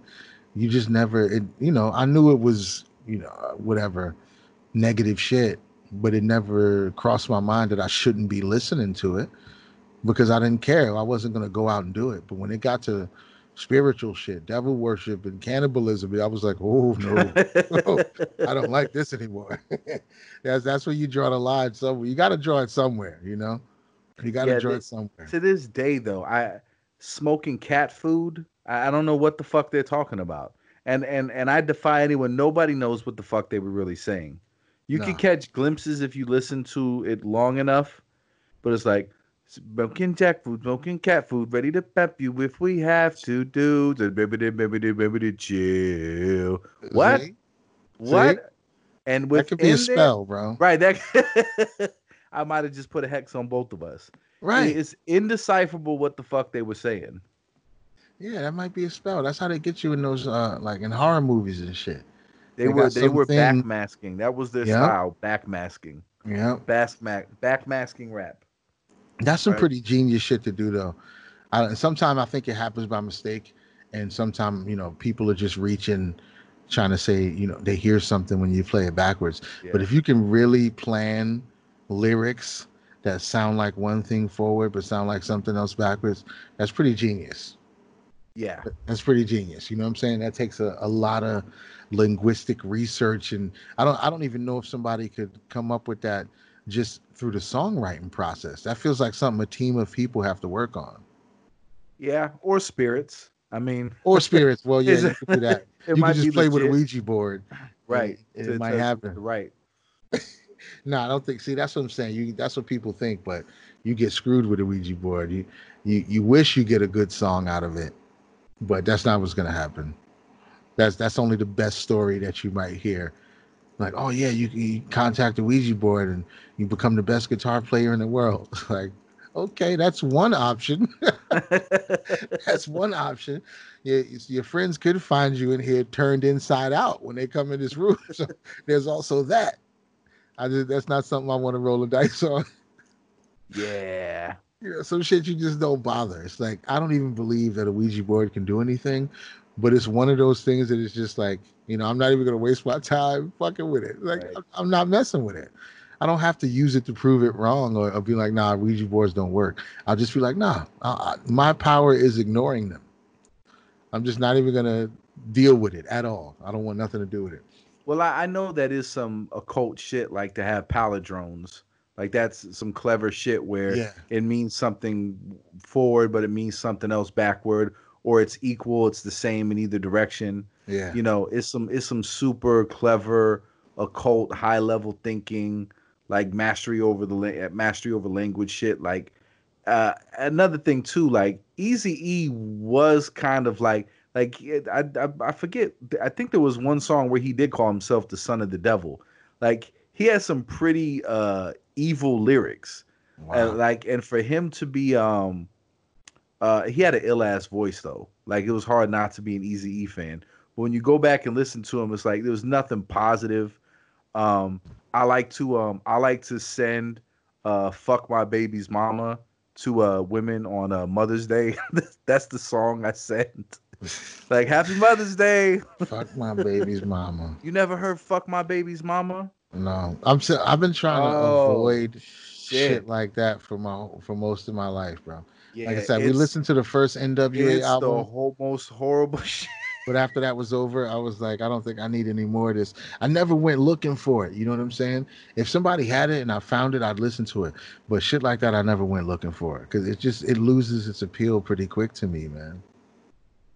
That yeah, shit, it, it kind of bothers me. It, it, it was it was pretty bad, man. Fuck my baby's mama. The bitch got drama. Fuck my baby's mama. Wow. Is it was it was it was pretty it was pretty hardcore. That I think that was the same album where he had uh, uh no, I think that was the one. No, nah, I think it was a different one. He had one on there called Louisville Slugger. Um, and he sampled like it sounds like some old 50s movie. So he's like, so I bashed his head in with my Louisville Slugger. it's like super evil, and he like sampled that for the hooks. Like some DJs cutting it up, but but bashed his head in with my Louisville Slugger and it's wow. about beating someone to death with a baseball bat. See, can, yeah, it's, it's so bad. But I guess I'm, I'm a little bit of a hypocrite too because the only person I can take that kind of shit from is Sean Price. You know I, what? I but when he does it, it's Price. over the top and comical, like like on some real DJing braggadocious, like you know I'm the host with the most type shit. You know what I mean? Like w- with him, it was always kind of it was lyrical. It but was I also feel like he shit. definitely would have slapped you out yeah, under yeah, the right circumstances in real life. You know what I'm saying? But when I listened to him, like you said, it felt lighthearted. It didn't feel like he was just promoting chaos and shit right. with his lyrics. I just felt like that's who he who he was as an MC and blah. You know what I'm saying? But when you listen to Easy E, I, it doesn't feel like artistry. It feels like he's, you know why? Because he's not as complex. He was pretty no. straightforward. He wasn't it's, trying to be super yeah. lyrical. He was just saying exactly what he wanted to say and make it rhyme. So I guess that makes it feel less like entertainment and more like just an instructional song right. about how to beat somebody to death with a Louisville it's, it's it's cartoonishly evil. Like it's over the top and this and I never saw the NWA biopic because because I already know the whole story and I didn't want to watch it, and also because they were billing it like they were Public Enemy, how it was some civil rights right, struggle, right, right, struggle, yeah. like you know, yeah, you know, because they was it was about the police and you know the police brutality, so you know they stepped up to make this anthem against the police. No, these nope. this is they were not uh, they were not Public Enemy you know what I'm saying? They there was they were not poor righteous teachers. There was there was no like positive. They fuck the police was just like yo fuck the police. You right. know it, it wasn't it wasn't anything really based on principle. You know because every other song is like yeah we're doing some shit where we probably should be pulled over. Right. You know, the cops should be arresting you, motherfuckers. We're raping bitches. we're shooting people. And uh, you know, why the fuck you pulling me over? Like you you you the first 12 songs is why I'm right. pulling you over, sir. Like, Dude, I felt you can't have one civil rights song. We were laughing at uh that locked up song with Akon, yo. You ever listen to like when's the last time you heard that song? You got to listen to it again and it's realize it won't let me out. Right, it's it's hilarious. Dun, playing dun. it. I'm locked up. I won't I won't let me and they won't let me out. So the cops is bothering him for no reason, and he says the car is stolen and got no registration, and I got packs of cocaine in the truck.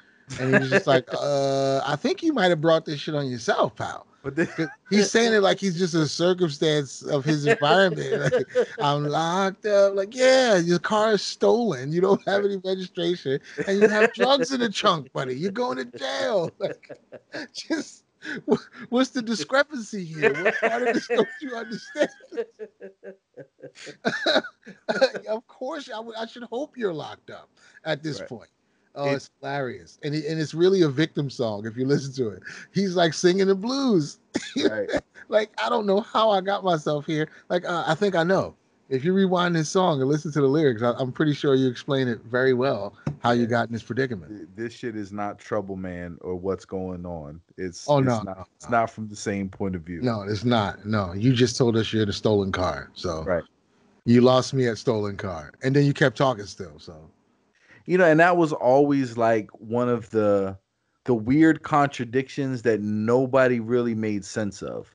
Like like when K like and and I think that's why I always liked like KRS One was like you know my my to me like the high watermark for such a long time. The you know, and I didn't even think that he necessarily had the best albums. There was other albums I was listening to uh more often than his, but he was just always more credible to me. Like so when he does, you know, Sound of the Police, it just it was more powerful hearing it from him.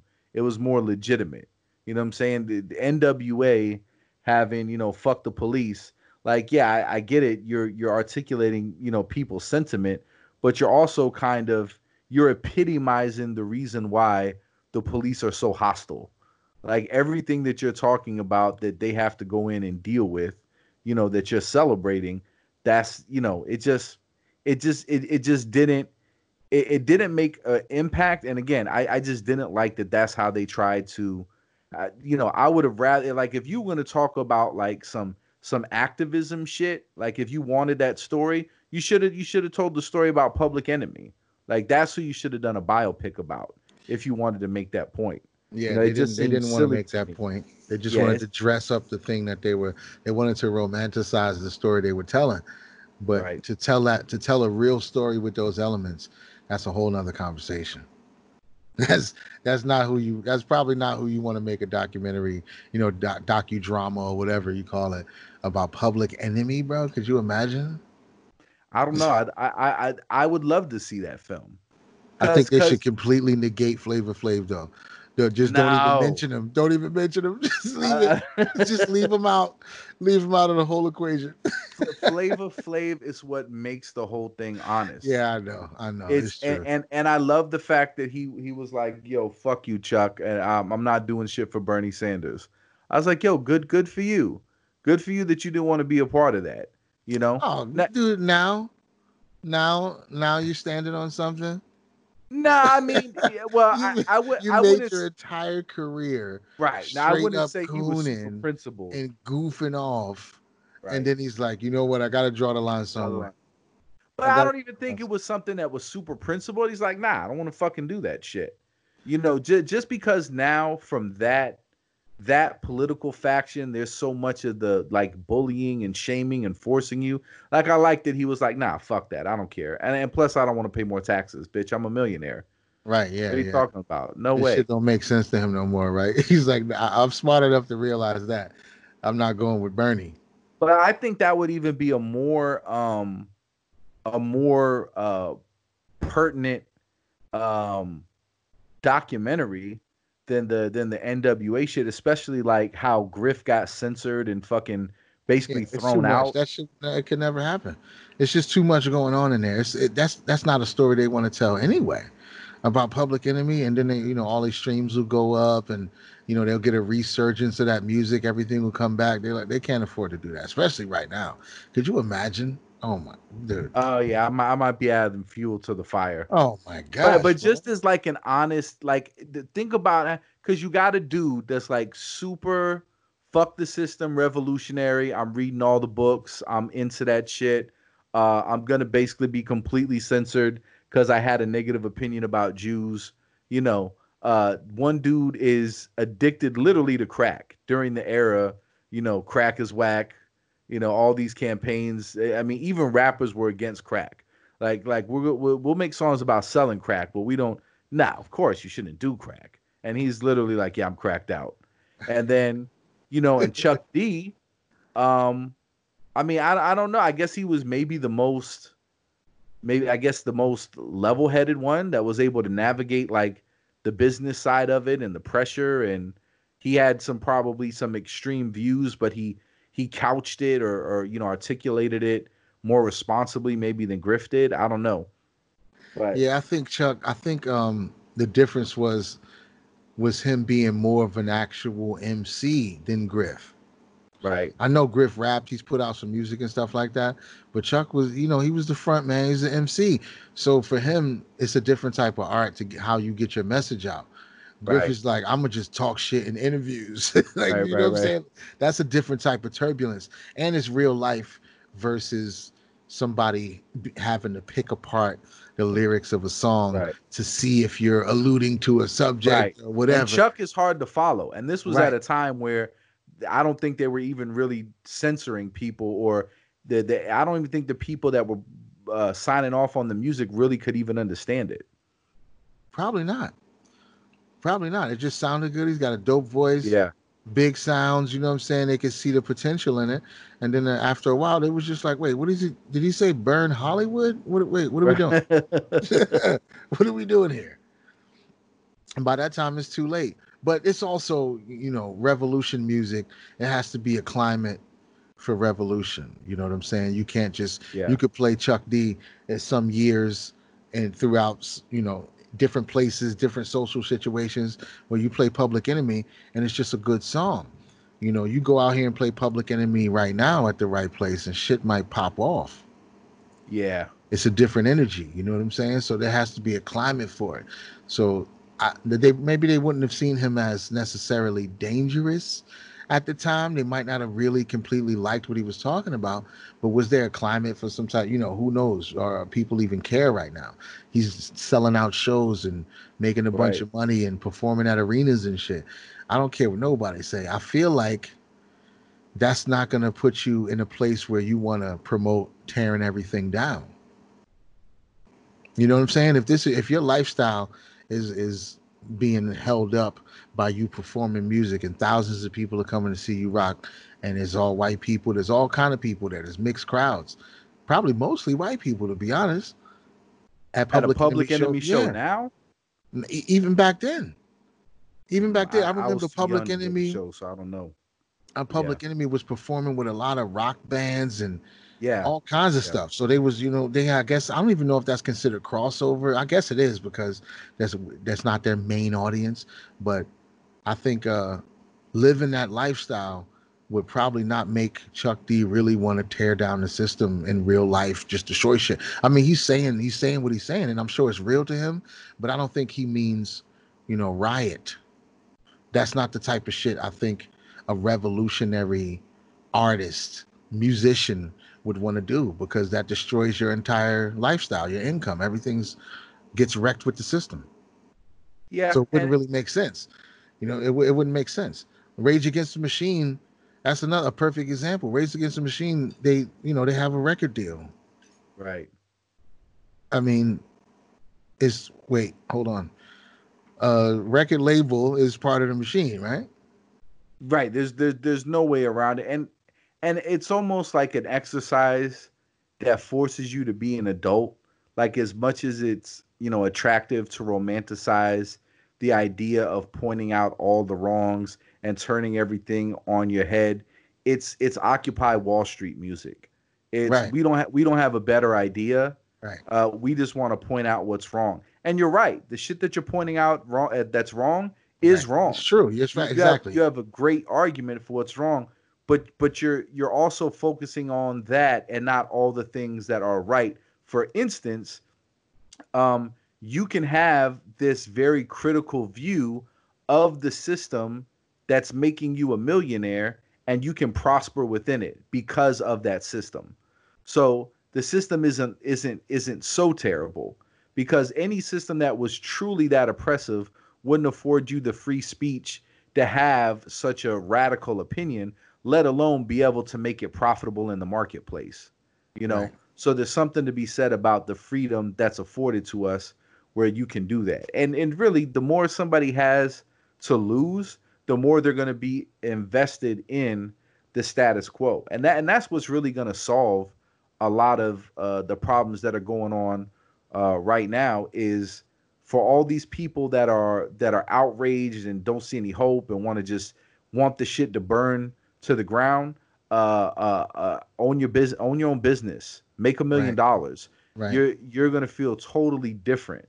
You know, embrace embrace your privileges as an American, and people people see themselves as Americans, as owners of the system, instead of like victims of the system, people have a different perspective. But I think I think there's so many people that aren't getting the best that the system has to offer and they don't really know how to navigate it to to maximize what they could get out of it that there's just all that's left is just frustration. So if you're, you know, especially like some of these kids like I'm not justifying any of these, you know, goofy white Antifa kids, but you know, if if you just got 120 grand into debt and you can't find a job, yeah, I, I don't know. Maybe I'd put on a mask too. Like fuck it, what does it matter? Like I'm 120 grand in the hole, hitting the ground. Like I'm hitting the ground, running full speed, and I'm chipping away at basically a mortgage. Wow. It's a lot right. to think about, and people and nobody's thinking about it from that perspective because what I think what people don't want to admit to themselves that even perceived oppression is still oppression. Right. Because if you've convinced yourself that you're a victim in this society for whatever list of reasons, the stress and the anxiety that you're going to feel oh, it's is, real. It's real. It's real. So you you can't talk. It's not like somebody who's fake sleeping. Right. That's different. You know, you could be like, yeah, I see your you twitching, your eyes twitching, you bastard, you're not sleeping. That's a whole different situation. But somebody who is really convinced of their position as a victim and if and they're processing all these emotions and they're dealing with all of this shit every day even if it's perceived they're dealing with all of this stuff every day and then they get to the point where they're ready to snap and people want to deal with them like they're faking and that makes it worse Right. That makes it even worse. It's like, no, nah, he ain't faking. He really crazy. It's like son is really bugging out right now because he feels, you know, his his McDonald's was late and he can't take it anymore. Yeah, there, has gotta be there's gotta be uh, uh, a a a huge degree of love that gives way so that you can be patient to let people express themselves, even if you know it's it's poetically relevant but mathematically inaccurate. And i and i think that, that that's where we're at right now is that people like you said the perception is shit is fucked up. It's you know let's burn it to the ground. Like i i, I had a couple of um pieces of information i came across this week. One was if you took all the wealth of black americans and made it a country it the collective wealth of black america it's the 20th richest country on the face of the earth. Mm. Like just black American wealth. Um, police shootings of all people, uh, even, uh, but I think they specify black people. It's down like something crazy, like 80% over the last five years. So we're, we're living at a time where shit is actually as peaceful as it's ever been. The least amount of people are getting killed by the police, like since we've been recording it. You know, like it, it's the safest, most prosperous time for the most amount of people. And but the perception is, yo, it's it's the fucking end of the world. And if we don't react against this shit, you know, something, you know, it's just it's you know, Donald Trump's gonna put us in fucking crematoriums. Like. There's more cell phones, there's more people recording it, so everything compounds, yeah. everything spreads like wildfire on social media way quicker than it did years ago. So it, that kind of skews what what the data is like. So if nobody was really looking at it five years ago to see what the real numbers were, versus how many people were recording, how how many webs, you know, where were no, Twitter but, and Instagram and everything like right. that. What was it like that at that time versus what it's like now. But but but it can but make it seem like it's worse for sure, especially right, with but, the selective reporting. Right, but that but that's the thing is that at a time where maybe it was harder to prove all of the instances of it happen when you could theoretically slip, you know, shit under the rug, it's still better now. Right. So like even if they were lying about the numbers, right? And the numbers are much higher, then you'd have to admit that it's, it's gotten even better. But you're just not going to be able to bombard somebody with statistics that are going to make them feel better. You know, like if and and dude, and people, the language is being framed in. You know, uh, it's everybody's getting lynched. We're being hunted. Like it's just it's really extreme language. And for the people that aren't like really sensitive to those people's feelings about the situation, it's just it's nothing but eye rolling people yeah. are like, "What? Give me a break. Are you yeah. are you for real? Like, shit is better now than ever." But I, you know, I don't know how you bridge that gap unless you just you're gonna be patient with each other and you gotta get. Because I know, like, there's a couple times where my girl has like lost her mind. Like, she's completely convinced that this is the most dang- Donald Trump has turned everyone into white supremacists. Um, systematic racism is more oppressive and prevalent than it's ever been. And to even have a conversation of like, why do you feel that way? Like, like is rage inducing. And I know she represents like a huge swath of people that uh, um, subscribe to that thinking. And you're you're really at a point where you you can't have a conversation because she'll even admit like, yo, okay, you're with me, so I, I mean I know you're not a racist. Okay, you know I'm not a racist, so why would you think I would disagree with you unless there was some other information that you don't have that I have that's had me to change my mind? You know, right. but it's it's 100% it's it's 100% emotional that people are plugged into. And so you just got to deal with that differently. You can't deal with it by quoting the stats even if they're right. If people don't feel like that's what it is, perception is reality. I mean, and, and that's not going to stop people from doing some wild, dangerous, self-destructive shit in response to it. That's facts. I don't like it. I don't like none of this shit. I don't like the negative affirmations that people are chanting.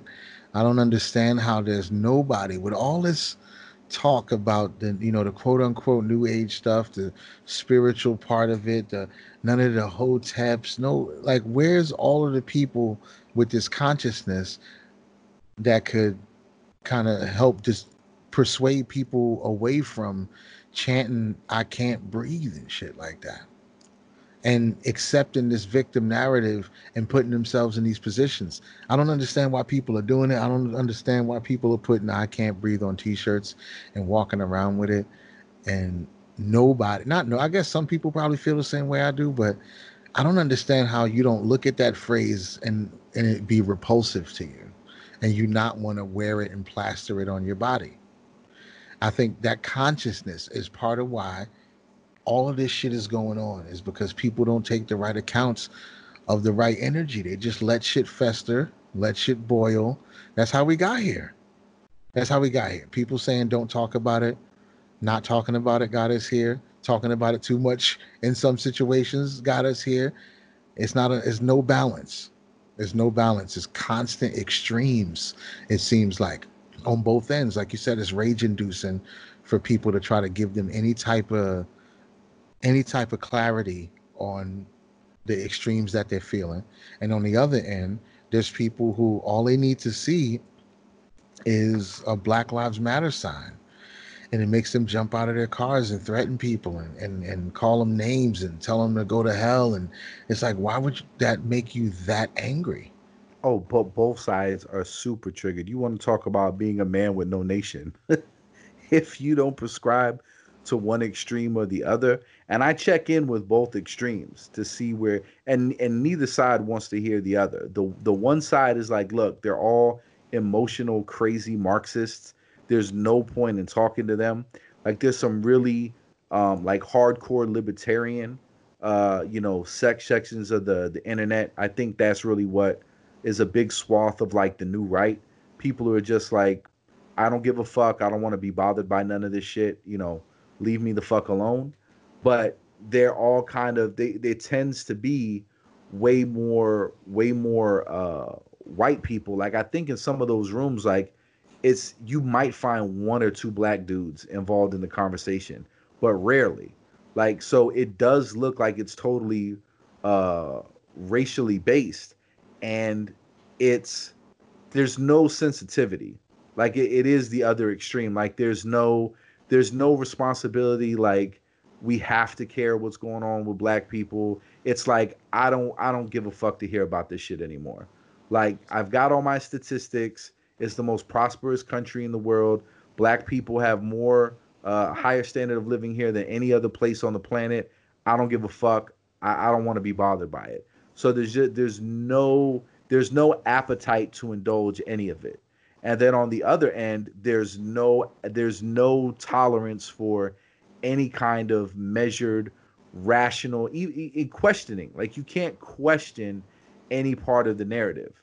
And so and so the other side, those are people that they respond to bullying the worst.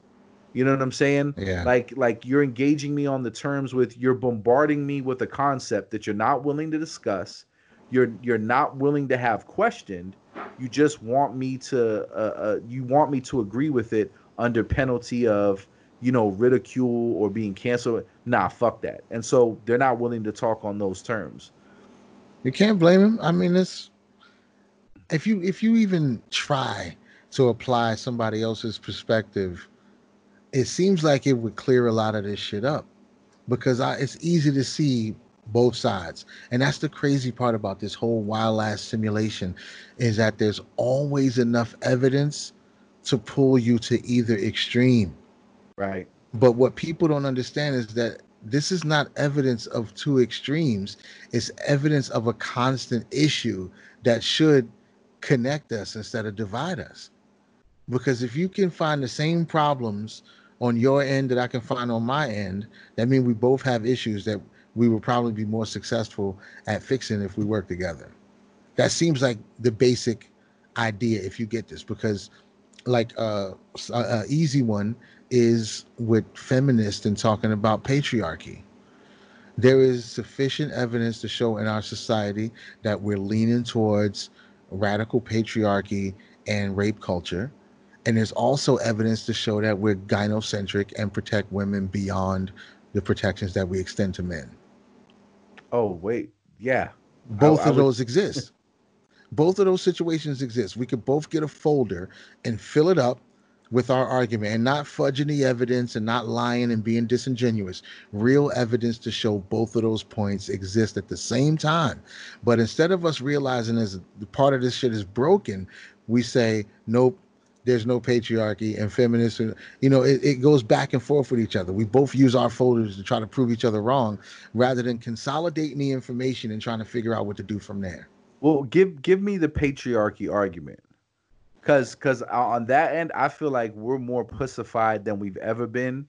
Um it's it's at some points it's it's to the to the to the point of like paternalism like it's almost condescending sometimes. Like if if a guy gets drunk and fucks he's not a victim of being drunk and fucking. Right. but a woman has no agency. Like she was raped if she was drunk and she but, was fucking. but like, why but why is that though Think about why why does that situation exist? What system created the idea that this woman is not responsible for her own actions? Oh, I guess you could argue that it's it's patriarchy. It is. It, it just turned back around and start eating its own tail. Mm. It's the same thing. This is why. This is why we extended all these extra protections to them in the first place. Is because we decided that they were too weak to figure it out. They could do. They can't do any of this. They're just women. What could they possibly do? So then it becomes to the point where now, if a woman is chasing you down the street and hitting you in the head with a fucking umbrella or something, everybody will laugh at you for running from a woman. But if you turn around and snuff her, you probably get 20 guys that'll come out of the woodwork to try to beat your ass for hitting a female. You know what I'm saying? It's like we're completely upside down with that shit. And that's because patriarchy taught us that women were delicate little flowers. That's the mm. problem right there. They didn't come up with that on their own. that's just, I guess that's just part of it that they might want to keep intact for certain reasons. And I understand, you know, nobody wants to completely give up privilege. It's counterintuitive to survival to ask somebody to give up their privilege that they have. It just is. Yeah. And we, it just we've is. It's a lot, a lot to ask. standard. Yeah. It's a lot to ask from a human to be like, no, well, you know, I know people like me get catered to so I'm to step down and sit over here to give up. You know, no tall guy. How many tall people want to be like, you know what? It's not fair that all of these shelves are right at right. the height where I can reach everything. It's like, no, you just take it. You don't even think about it. That's just your I'm, life. I'm, I'm, I'm, gonna campaign to have all the shelves cut in half. I'm gonna get right. back problems because eh, I'm gonna right. bend over all the time. I'll take it upon myself to bend over and get back problems, so you don't have to.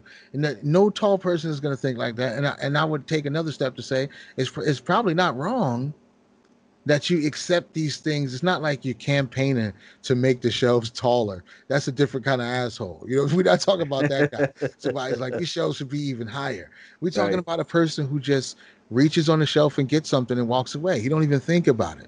But there's a short guy in there staring at him like, you son of a bitch. Right. you ever think about me? What about me? What about my needs? And you know, you, you can't be a complete jerk and be like, screw you. But how far does that go? How far can you pull this guy out of his consciousness to make him feel bad for you? And now what should he do? Should should he pay for half your groceries now because you're short? Right. Like what what what do you want from this guy? And as far as the short person is concerned, how far you think they're gonna take it? As far as you fucking let them, right? right. That's what people do. It's like, hey, if you're gonna you're gonna you're gonna fill up my gas tank because I'm short, I'll take it. Right. I'll take it. and then sooner or later, society flips around, starts eating its own tail, and it's like, you know what? Short people are too privileged, and we hate them.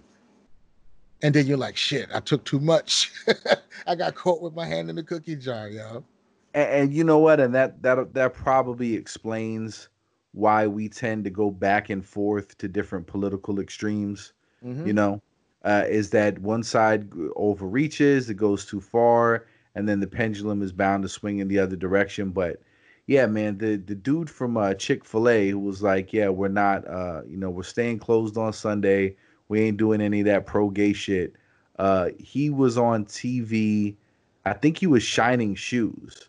Now, yeah, he shined a rapper's shoes, a Christian rapper. Now, my first instinct is, I immediately was like, that shit is racist not racist because it was uh he was shining his shoes like that's racist against white people but it in in that that's how you would show reciprocity of service you know mm. what i mm. mean right, like right. like that's I, and i could be wrong but i'm almost sure like like a shine boy was like a fucking like an old racist trope you know what i'm saying hey right. i'll shine you up real good sir and da da da da you know i'll i'll make it shine for you like that's some. I mean, no. I, I no, I get it. I, I accept it as that type of uh as that type of gesture. I accept that possibility, but it seems performative.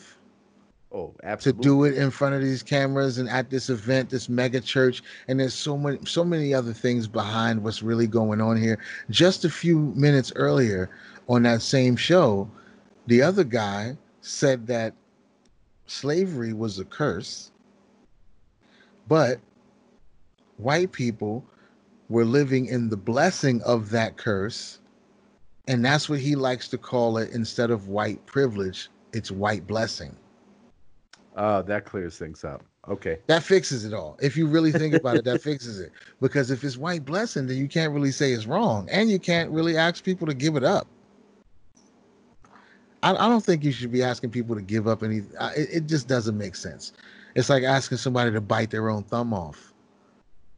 That's just not easy. You're not going to just be able to arbitrarily do that. You can't just, you know, some shit ain't, they don't work like that. Why would anybody well, give away something well, that society is affording to them because of their existence? Not because of something that they're doing specifically, because of your existence. But doesn't we, it, but doesn't this show you though we're framing the whole thing from a, a a scarcity mind state and a negative oh, perspective. Oh, yeah, like definitely. Like like why it shouldn't be that we want to bring somebody down is that we want to bring people up to that level. Like when you talk about disproportionate suffering, like okay, you know, seven thousand black people were you know victims of gun homicide last you know last year or 2018, I think it was. And I don't know what the stats are, but let's say it's three thousand for white people. Like ideally we want to get in a perfect world we're getting both those numbers down to zero but at the very least like in terms of what we should be striving for we shouldn't want there to be 4,000 extra white people murdered next year. Right. Like, that all right, now, sense. now there's just as many of you getting murdered as us. Right. Equality. Yeah. Like that, that's that's no, going in I, the wrong direction. Absolutely right. we, wrong direction. We would rather have it. Okay, maybe we could bring that seven number down to three, and maybe we could be, bring both of those threes down to two or one. That would be the ideal direction. But the whole thing of the way that it's being framed as is, you know, uh, everybody that got an upper hand who is on the upper level, like you said, you gotta you've gotta surrender to someone, and, and it's and it's becoming such patronizing fucking ways. Like that dude who was talking about black lunch, you know what I'm saying? Like find a black guy and buy him some lunch, and black he bought lunch? him Burger King. Did you see that? No, no, I missed that. One. Oh shit! So you're supposed to buy black people lunch now? This is the most cringy shit I've seen in a while. He's it, but he thinks he thinks he's making the hottest new trend. Like he's about to get internet famous. And I guess he did get famous, but for the wrong reasons. But he's like, apology lunch. Hashtag apology lunch. Find a black person, buy him some lunch. And then he goes to the black guy. He's like, come on, Jamal, hold up the bag. it's like no, he didn't. yeah, bro, he didn't say Jamal. I added that. Oh, okay, not... but he's like, oh, "Come on, hold up the bag." And the dude holds up the bag. It's like a Burger King value meal. it's like, yeah, look hold at this. Look bag. what I did.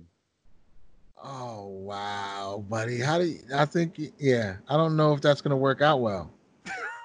I don't know if that's gonna go in the way that he wants it to go. Oh, he started the video with "What's up, white people." He already lost. Right.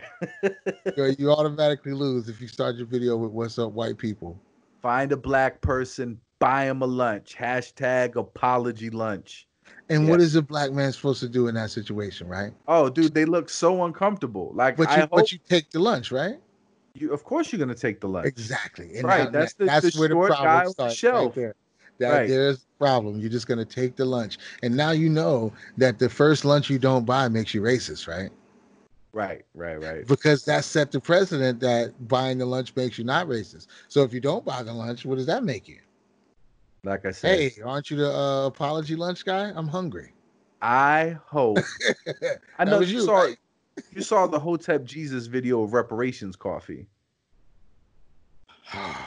You didn't see that I'll one be either? I'll be missing a lot of stuff, you, bro. You, you usually find everything. You missing so Hotep Jesus, that's how he got his internet fame. I, have heard of him. Okay, so he goes in there. He's he's a part of this uh Ankh right movement, um, of like right wing, uh, conscious black conservatives, uh, and he's like, he does the video, and this was after Starbucks, and, and this just lets you know, like, this isn't something that just popped up. There's been an endless parade of these kinds of stories ever since Trump got into the office. Like it's been nonstop. And, and and and I've been addicted to the news probably for about going on 12 years. So I've been paying attention.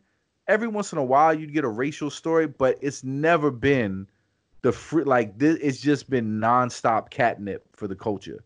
So when that Starbucks story happened and those two guys were asked to leave because they didn't buy anything, and then the police came and all that hoopla, you remember that, right? In Philly? Do you remember that story? No. What what was it? It was a while ago. So these two uh, uh, African American gentlemen were going to be meeting somebody else there for a business. Oh, okay, okay, I got you. Uh, yeah, because okay. it happened. Didn't it happen again recently? I don't know. It was a while ago. There might have been. another. Yeah, this was a few years ago. Yeah, this yeah, I know what you're talking about.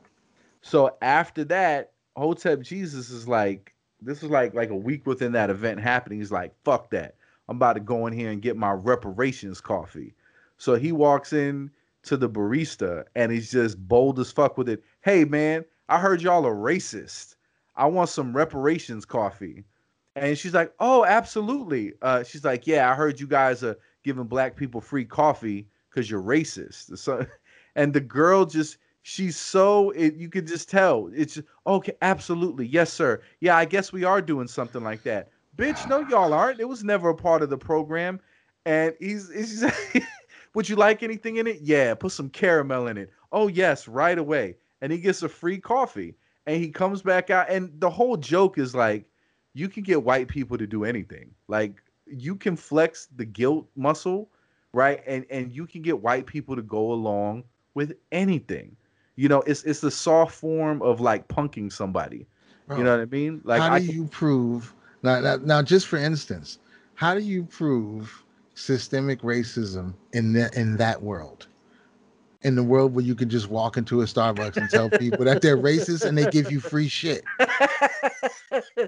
How That's do you, you, you see what I'm saying? that way, yeah. You see, we, we, we were just talking about how anecdotal evidence always exists for both extremes.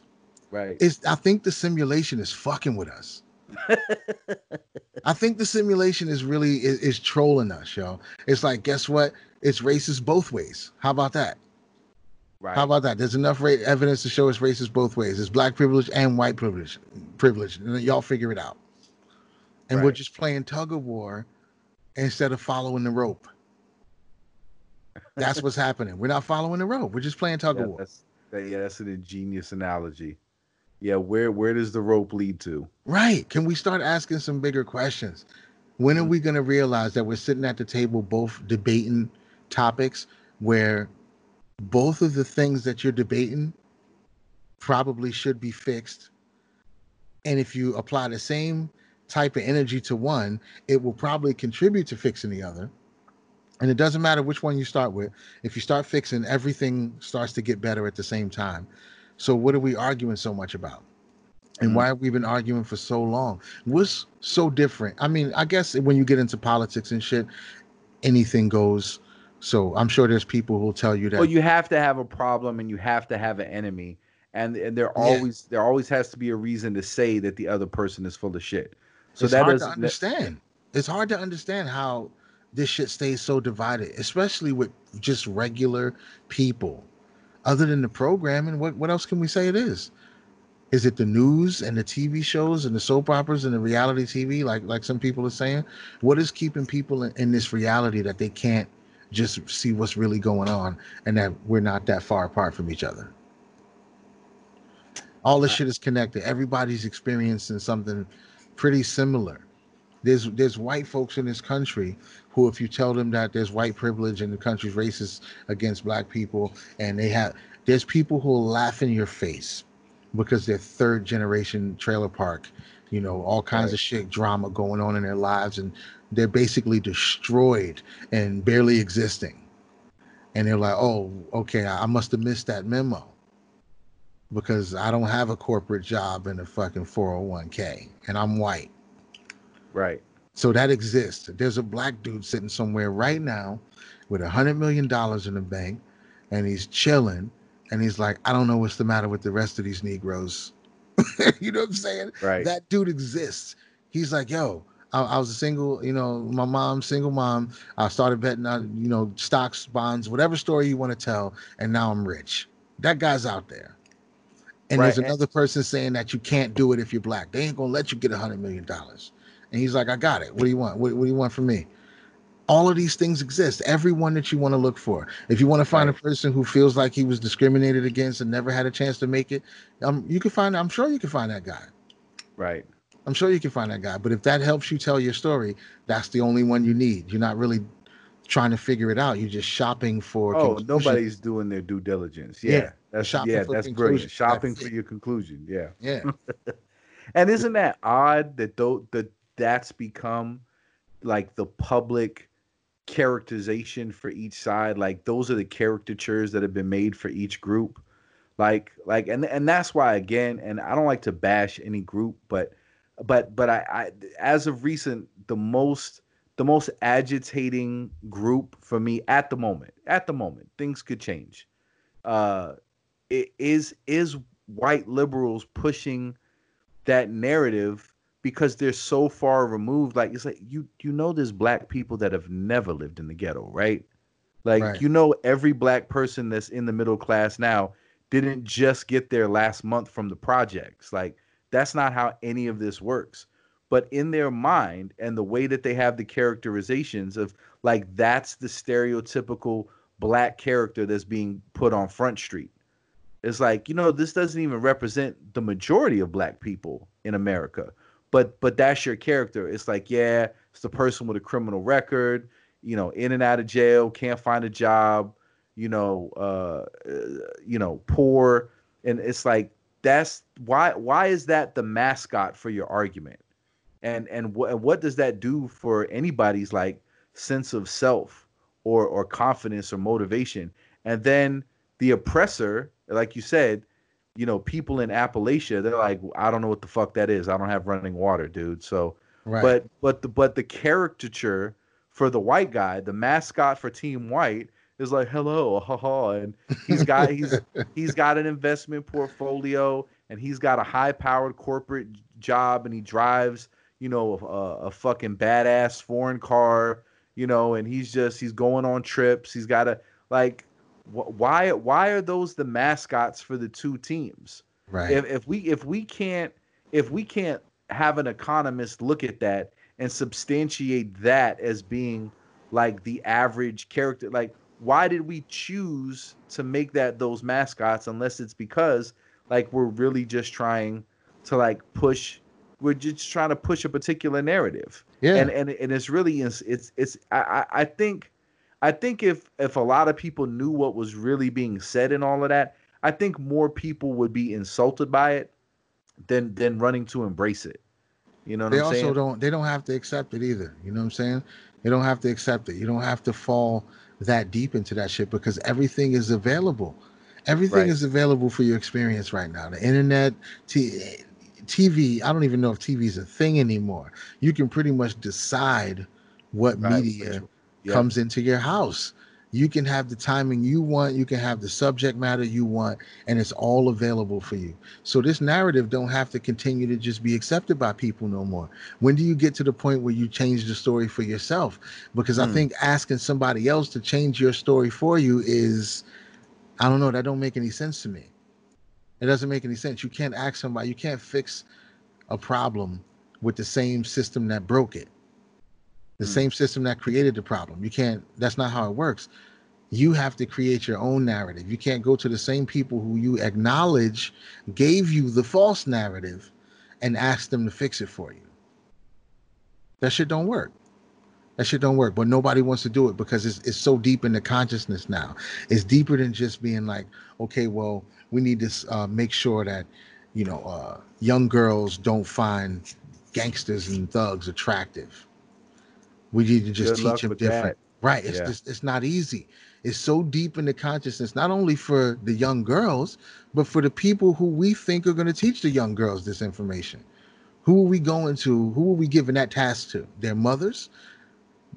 I mean yeah it, it don't make sense. It's not going to end well it's not going to end well. And that's why it's a problem because nobody wants to take on that hard ass work that responsibility to switch that shit up. And it's all here. And whatever you decide you don't have to let your daughter grow up fucking twerk into rap songs. There's other options. There's just other options. Nobody says that this is what you have to put on the stream into your the consciousness of your household you know nobody Yeah. can force you to radio or nobody can force you. Everything is so it's it, it's at your fingertips. You decide what comes in right now at this point. Yeah there's there's gotta be a time. There's there, i mean a month or two months like there's gotta be a period of time where you just completely mentally check out. Because because everything that's being beamed into you is trying to co-opt your energy in some way or another either to make you like nobody's just giving you information because they care about you you know what i'm saying unless it's somebody you know and they're talking to you and you know that they love you i don't know it- i don't know I, I might have a few suggestions for you oh yeah okay Oh yeah, I might. I might. I'm talking people like freaking uh, Dr. Joe Dispenza, even people like Gary Vee and Tony Robbins. They might not be giving you everything they have for free, but they giving Right. you enough information to put you in a position to empower yourself and do some major shit. And and that information is completely accessible. Every like I said, everything you need, it's all there for free. You can find it on YouTube. You can find all of this shit, especially Joe Dispenza. This he's telling you exactly how to rewire your brain and take control of the programs that's happening in your brain. And yeah, he got a bunch of books that you can buy and all of that, but there's hours. It's got to be a hundred hours worth of material for free online. And the No, dude is talking that- the best shit fair. you ever want to hear.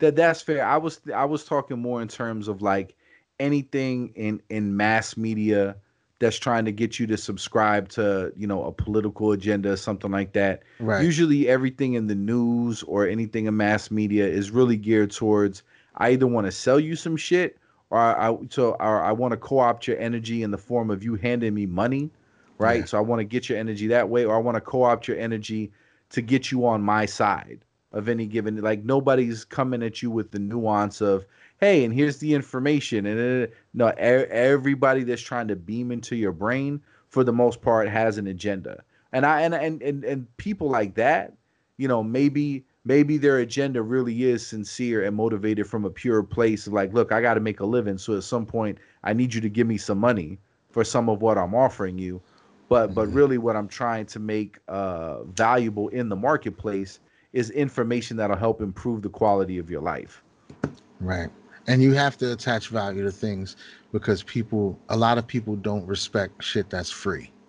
And that's a sad part of consciousness, but it's true. You know, if if you have a if you say you have a book that you want people to read because you think it'll help them improve their lives and you're giving it away for free, it's not going to be re- sit there it's not going to be received the same way it would be as if you said this book is a hundred dollars because only right. people who take themselves seriously, you take your future seriously, will invest the money on this book to change your life. And people will be like, holy shit, this must be some good stuff. And it could be the same, it could be the exact same information, but that makes it seem valuable. So I get it. You know, there's always got to be some type of reciprocal pull back and forth, but that's because the politics aren't proper. The shit's not properly aligned. It's not aligned with people and progress. It's aligned with keeping the machine running. So whatever keeps the machine running is going to win. And so whoever gives you the most money for this term or for this cycle, whatever their uh, whatever they want pr- pushed forward, whatever they want passed, is is very likely going to happen. Whoever gave the most money, and and we understand that. Anybody who knows about it as we understand that we accept it as a society. The, the complete and whole of the government is bought and paid for.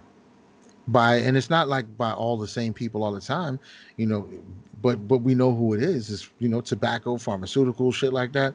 They got money to burn they got money to burn so if they can give you a couple hundred grand as a senator to just say do this or whoever it is it's very likely that person's going to do it because all they're thinking about is their own existence.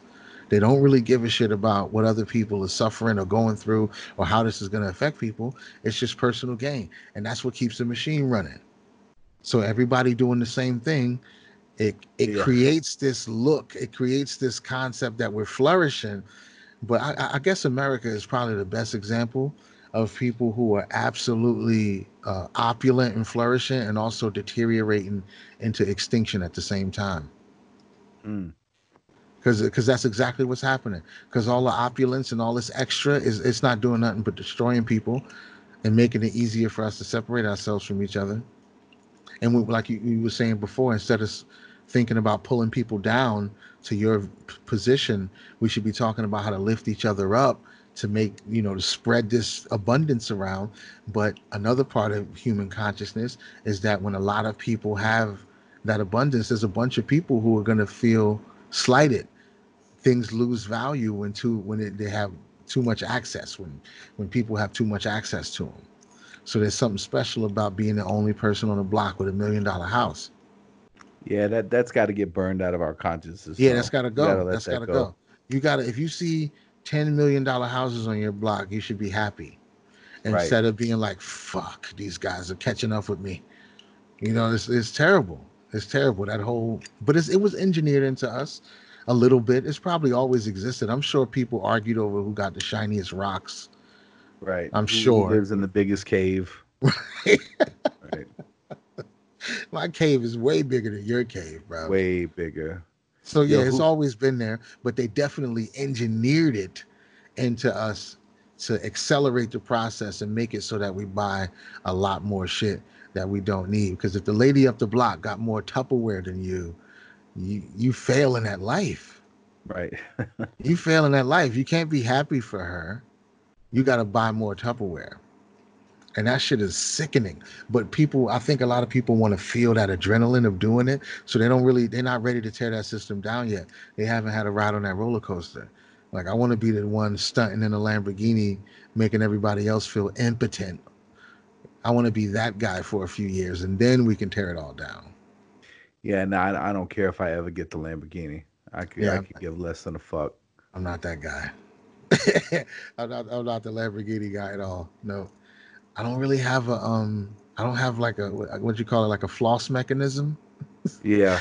I don't have a floss mechanism. I don't uh I don't have ever feel the desire to show off gadgets or well I, I show off my scythe when I got my scythe. Right. I was pretty happy about that. Well, you know I mean? it's, it's, a garden tool, but I was pretty happy about it. I liked it. I took some pictures of it and shit. Put it on Instagram, like, y'all look at my look at my new favorite tool. So I guess that's you know, I get it.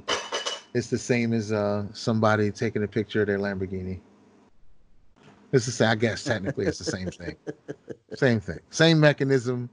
One is just working in a little bit of overdrive. Well, I'm I'm checking out for at least two months. I'm not I'm not watching no new shit. I'm gonna I'm gonna just dedicate myself to to animating and crafting trolls, man. I'm gonna I'm gonna come up with some fake Nike commercials. I gotta get this racist transformer and Voltron shit going. Oh, Karen Tron dude. oh my god, that shit yo, is so good, yo. Muted Rose is the best thing I've ever heard, dude. ba- ballet slippers. Muted Rose, bubble gum, ballet slipper. Yo, that's fucking magical. And I, I, see a I see a scenario where they argue. They like sort of on a low argue about the colors because they they pick them too close to each other. Like I imagine one picking muted rose and then another one picking like rose quartz and then another one picking primrose, and they're like, "Oh, come on, bro! Can you get your own shade of pink?" This is gonna make a lot more sense to people once the once the Karen Tron animation is complete. So, so Tanya Sheila, leave it alone. You're gonna be bubblegum and your ballet slipper. Yeah. Okay. So just yeah. just I think we owe it to anybody who could possibly be listening to this to at least we'll we'll end this episode with just a brief explanation of Karen Tron, which is the the racist entitled Voltron. I think it's it's beautiful. Just a bunch of robot cat Karens that assemble and make the big Karen who calls 911. the big Karen Tron, and she has no weapons. No, she, she just calls the authorities. That's all she does. She calls 911 and people die. They it's just a it's just a stream of cops that come and just wipe out anybody. And they all all the robot cats are different shades of pink. so instead of having black lion, red lion, they all just different shades of pink. So every time they form, they just yell out whatever shade of pink they chose for that day. Rouge. Muted Rose. oh, it's too good, yo. And the, and the head lion is the white lion instead of black lion. It's actually a black lion that's been painted white. you can so, still see a couple of spots yeah. where it's like eh, you know it's kind of scratched through. And there's a but, reason for that, but we'll talk about that later. But the the the the the head the head pilot it's got to be Karen, and it's got to be a parody of Karen fucking Baskins. Yeah, Karen. Karen. Ba- I think her name should be Karen Baskin. Can but can we get sued for that? Because that's not even no, parody. We're just her name's her Carole. Name. No, her name's Carole. Oh, it is Carole. It's Carole Baskin. We'll just name her Karen oh, Baskin. it's not Karen. Oh, then yeah. Karen That's Baskin, golden. Bro. And then, and I think the, the legal rule is is there's at least ten people with that name in the country. Like if right. it's that common of a name, it doesn't matter. Well, still, it's Karen. So yeah, it's different. I forgot her name was Carole. Yeah, Karen Baskin, bro. She's the lead Karen lion. Fucking Baskins, cool cats and kittens. She's the oh, lead oh, lion. Shit. And she has like a she has a skeleton in the closet of her lion.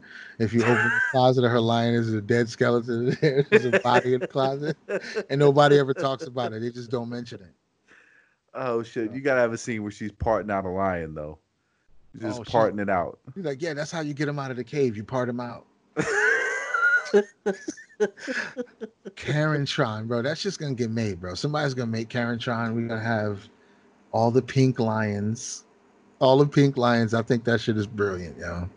That it's a bunch of entitled hilarious. white women driving a robot fighting mech that just calls the fucking police. Oh no, but the police the police has to be white privileged Voltron. That's no, the, who should show up and fuck people oh, up. Right. So she calls the white privilege, so a completely white Voltron shows up. No, no. I think I think it should be the the blue line is the police. The, oh right, right, right. The red line is like bloodshed, uh, police brutality. It'll be the blue line. The green lion is generational wealth. oh, so in in the white privilege Voltron, what would the black lion be? Oh, it would have it would have to be white too, wouldn't it? No, no, I mean, that one has a black lion, but that black lion would be like uh, Jesse Lee Peterson. Jesse Lee Peterson pilots the black lion. the sluts. Oh, I'm a slut maker. Y'all, I'm not even gonna lie. the most genius shit I ever heard. That was that shit was beautiful. He didn't even have to think about it. He he had it preloaded. So I don't know. Slut, was that off that the cuff? Because he yeah, it sounded like he. I saw. I feel like he dodged like that and came with an overhand right. Well, if I'm a slut, what does that make you? I'm a slut maker. That's genius, bro. That's Yo, he genius. slipped that and caught her. Bomb. Yeah. yeah. that's a knockout blow. There's nothing you can say. Yeah, that's I'm a slut maker. Like, cause he immediately, cause the whole thing with a woman, like I'm a slut, I sleep with whoever I want. It was, it's, it, you know, the notion of I'm empowering myself. Right. No, yeah, I'm not gonna let you shame me with that word. He, in just one quip, took all the power back. Yeah, no, no, I made you a slut. I'm a slut. like, I just took all power away from you. so I empowered your empowerment. oh, Yo, some of the shit that that dude says, it's like you know what? That's very. And then the other shit that he says, it's like, wow, I can't fuck with you. Yeah, exactly. Yeah, yeah. Immediately, two sentences apart, you're gonna be like, mm, maybe he's not completely psychopath. And then two seconds later, it's like, nope, he's crazy. he's definitely like, crazy. I was listening to the other day, and he's just like, uh, and you guys need to recognize that black people are just evil. I'm like, what? like, okay. He's like, it's just, I'm like, yo, I mean, can't you just say that this one dude is evil? Like, why? No, no black no, people are evil. But Jesse, like, you're uh, black. Just and, know. And, and what? What do you mean?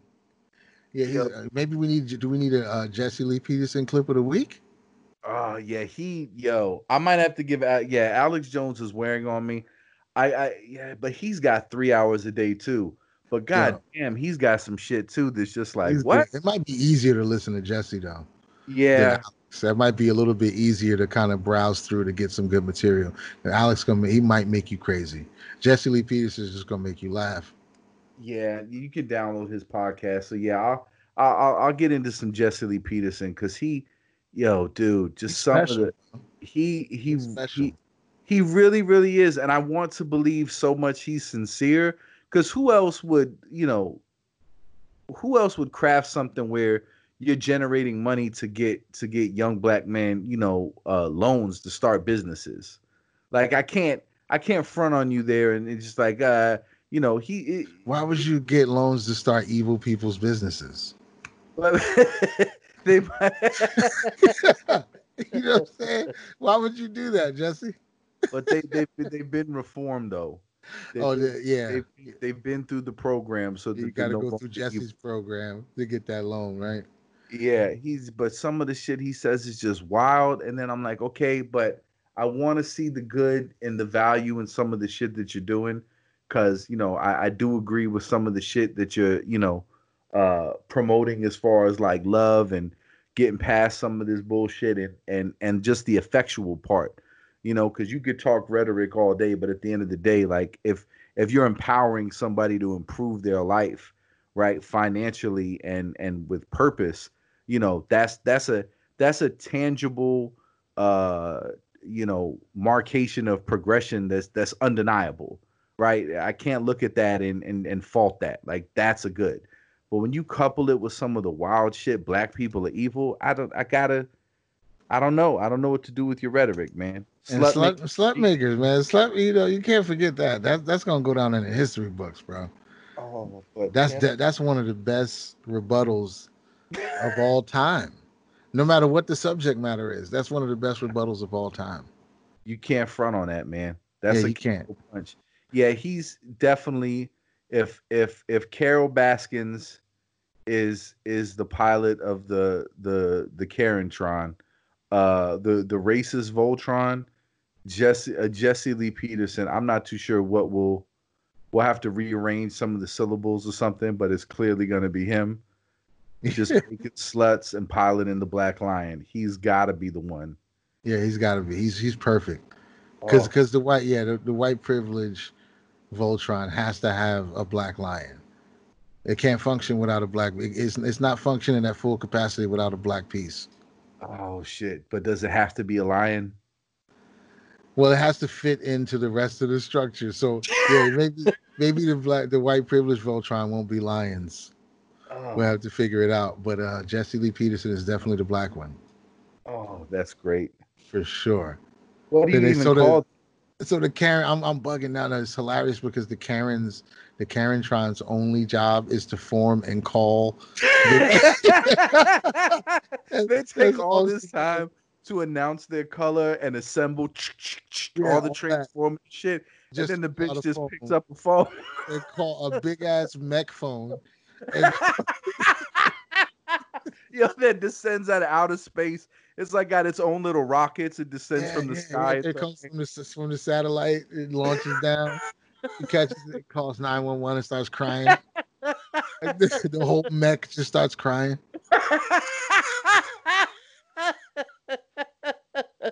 It's just sobbing and crying, and the, the alien monster's just standing there like, "Yo, what the fuck is this bitch doing?"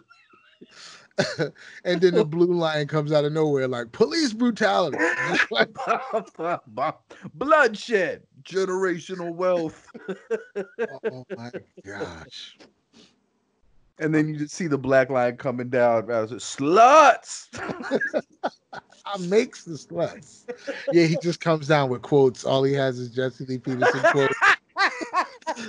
It's like police brutality, white privilege, black people are evil.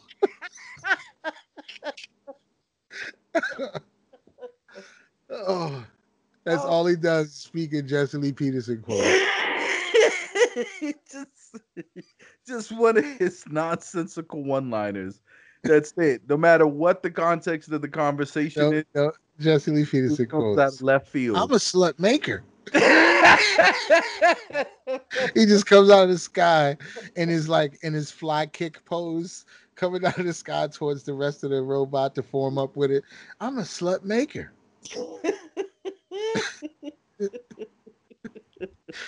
That's beautiful, bro. Somebody's got to do it. This this is a this is just this should be on Adult Swim. Oh, dude. You can watch Aqua Teen Hunger Force. You can watch Karen Tron, bro. you can watch Karen Tron. I think that might be the name of this episode. Oh shit. It's gotta be, dude. Yeah, Karen Tron. Karen fucking Baskins, dude. I love oh, it. Yeah. I love it. This needs to be fleshed out. We're definitely gonna bring this back up again. So now we have okay, so we have the Karen Tron and white privilege Voltron. We gotta obviously call it something other than Voltron, white privilege Tron. it's just right on the nose. Like yeah, that. just yeah. We're not even gonna mask it. It's Karen yeah. Tron and white privilege Tron. you can win the fight if you just can stop Karen Tron from calling. disable her phone before she calls. And I like that when it's coming out of the sky, it already has 911 pre-dialed on the screen. so all she got to do is press send.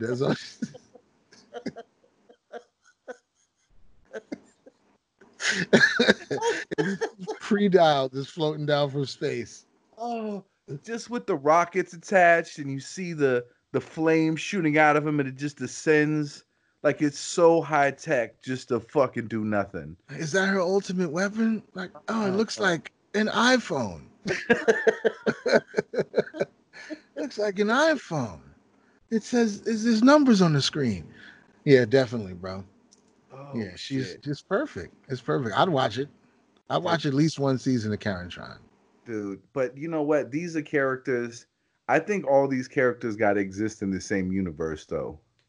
Whatever, whatever world where patriarch is slapping bitches on the ass and telling them to go home and stop being race car drivers, that's the same universe where Karen Tron shows up. Yeah. Oh yeah. Definitely. Definitely. They like, definitely live in the same universe. Oh shit. That's the that's that's the secret weapon against Karen Tron. is that's the the underground mission. Oh shit. That would be one of how would you, you know um you know you know w- women can't pile giant robot mechs. Yeah. You know she we doesn't even build. The... We have to build patriarchy his own mech. Nah, maybe he, he I don't think his own mech needs him. Because he just he shows up. He can't slap five separate lions while nah, they so he much... has to have his own mech and he slaps the whole Karentron robot and snaps them all out of it. That's the plan anyway. That's the plan the resistance has. He's he's that much of a G. He can just eh, be a little tiny, you know, not even coming up past the toe of this giant robot and he could just slap this this giant robot bitch on the ass and get them all to go home.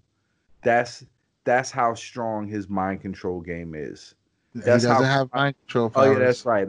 That's how confident he is. That's how confident he's persuasive, is what he. Yeah, he, has got to look like the Dos Equis guy, man.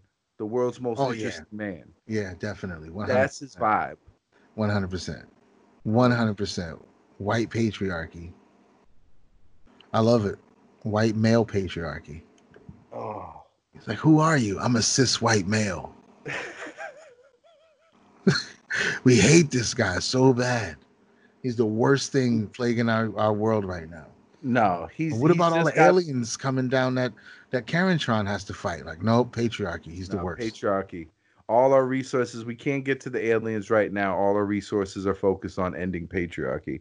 Like, no, no, aliens though. They come down, they kill millions of people, they destroy our cities. Yeah, but patriarchy ended women's sports. he just pointed out how boring fundamentals were, and everybody went home. He's like, he you don't want to see a man dunk. You want to watch yeah. these women do layups. He just went to a game and got on a loudspeaker and just said, "Let's all be honest. Let's all be honest. all of you all would the, rather be watching the, men oh shit! And all the little girls are there with balls to get signed. They're holding balloons. It's yeah, a just whole festive happy day, and he just crushes everyone's dream. Gets on the loudspeaker. None of you really want to see this. you Can you really tell me that you want to see them set picks for each other and miss layups? That's that's more interesting than seeing Vince Carter jump over a man and dunk. You mm. can't. You, mm. everyone knows you can't set a proper pick with breasts. it's impossible. We all know that. It's basically two cushions to catch the person running. How could you possibly stop them?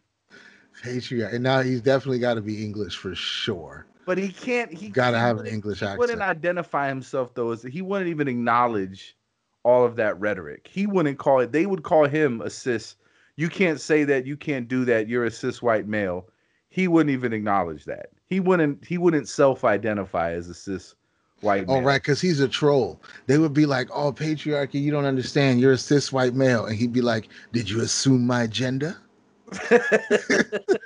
Just to piss him off even more. Yeah, yeah, I did, but it's what well, why was it my beard? No, no, it's not. It, wasn't that. You're I just figured women can't have beards. How Are you limiting you know? the possibilities? How dare you? That'd be awesome. And that's how he gets everybody all roped up in their own rhetoric. They come talking some shit to him, and he can just finish it by using their own language against them. Shit, he's that's beautiful. That's why he's the greatest villain. It's true. You can't beat him. You can't win with patriarchy because he's he's you know he's right. Oh shit, dude. You know he's I right. I kind of want to see that in real life now. I just I want to see a WNBA game where there's all these little girls and like their favorite players' jerseys and everybody's there with such hope and he just clears out the entire arena. He gets the the players to go in the locker room, they just all give give up. He just gets on the loudspeaker and he gives such a scathing review and such a poignant, undeniably accurate analysis of what's going on, and you, people just can't resist it. Every just every he's like, you know, you're right, you're right. It's beautiful, bro. I love it. I personally think, like, I, I feel like he could possibly be the best villain ever invented. Dude. He's better than Darth Vader. Dude. Yeah. And he's, he's way better than Darth Vader. but in the part that they never tell you about this whole thing with patriarchy is the fact that all of the women are happier. Right. They're all happier. They're not miserable somewhere wishing they were still basketball players. They're like, no, I'm the best thing that ever happened to me was that day patriarchy showed up at the he showed up at the game. And uh-huh. ever since then I've just been picking these flowers and making bandanas out of them. I make I make tiaras out of out of flowers I picked from the field. Like no, so that is that all you do? Yeah, pretty much. I just pick these flowers and I make and I sell them on Etsy. I'm so much happier. Oh, dude, he's just he's got a scotch in one hand and the other hand is just the ass patting hand. And that's it. It's got he's a never... velvet glove on it. He's the one hand is always velvet gloved, and he only takes the glove off so he can make direct contact during the slap. so when he starts when he starts tugging at that velvet glove, you know what time it is. you already know what time it is. Somebody sends a bunch of female ninjas to kill him and shit, and he just starts taking off his glove. They're like, "Oh shit." Do you really want to be an assassin? Hurry up and kill him. Don't let him slap your ass. Uh, you didn't have a good relationship with your father, did you? oh. Uh, now she's my gardener. did you ever see that clip of Sean Connery in with the Barbara Walters interview? Oh, absolutely. I love it. Oh my god, dude! I love how she looked at him with that entitlement, like, "Uh huh, you want to change your mind now?" Like, no, I still slap no. Right. I still be slap. No, it's all good. Yo, that is that if you want to be honest, you kind of cruising for a bruising right now. you know what I'm saying? You want to keep it all the way real. you want to keep going down this road, Barbara. he looked like he had a freshman for just waiting. I could demonstrate exactly how I would calm you down, Barbara. Keep it up, and it would have worked too. Shit. And just imagine, and then Barbara Walters, she quits. She's not doing journalism no more. Yeah, see, easy, dude. that, that should be his origin story. It's like a mock of that interview, and that was his claim to fame is and he just pats her ass right there in the middle of the interview and she quit. She was the most famous journalist in the world at the time and she gave it all up to go home and like bake cookies and shit. Love it. Oh, patriarch. Yeah, find me a better villain. I'll wait. Dude. Find me a better villain. He don't kill yeah. nobody. Everybody he he he puts the patriarchy on is happier afterwards. He don't have mind control powers. Right. You can't and you can't convict him. You There's can't. never been a crime committed by you him doing what he does. You can't convict him. The only thing you could get him for is he is touching the buttocks. But the thing is, is that but no one has ever pressed charges. They consented. They consented because they felt like it got the point across. Right. You know, that they that, wouldn't have really completely understood if it wasn't for that. The slap just anchored it all and brought it all together nice. You know, it's just so it's really just a little bow tie for the whole situation. Just to send them on their way, and he just gets in situations where he he's challenged, and he just gives this flawless, irresistible logic, and everyone just goes his way. And even when he's wrong, he says it with such self assurance that it doesn't matter you feel safer because he told you. Listen, he's the only one who can stop the Karentron. Yo. we just we we got a GoFundMe right now to build patriarchy his own mech suit. we have we we got to keep we got to build a mech suit, put him in the mech suit, and you know, and just pray that the slap translates the energy through the mech suits and it fixes all the Karens. Oh, or you know what? It would be so gangster if he like pulls out a little remote control and just a giant white glove descends from the sky and just pats the Karentron right on the ass. And, and Karen in the main and the main Karen Baskin falls out, and that's the one he has to slap personally. He has to get her personally. that's what completes the breaking of the spell. Like slapping the robot just opens it up and makes it spit out Karen Baskin, and then the patriarchy's on the ground waiting for her right when she lands. Yeah, man, this this could be the best children's show ever, man. Children. oh, they need to learn, man. They got to learn. They might as well start them early.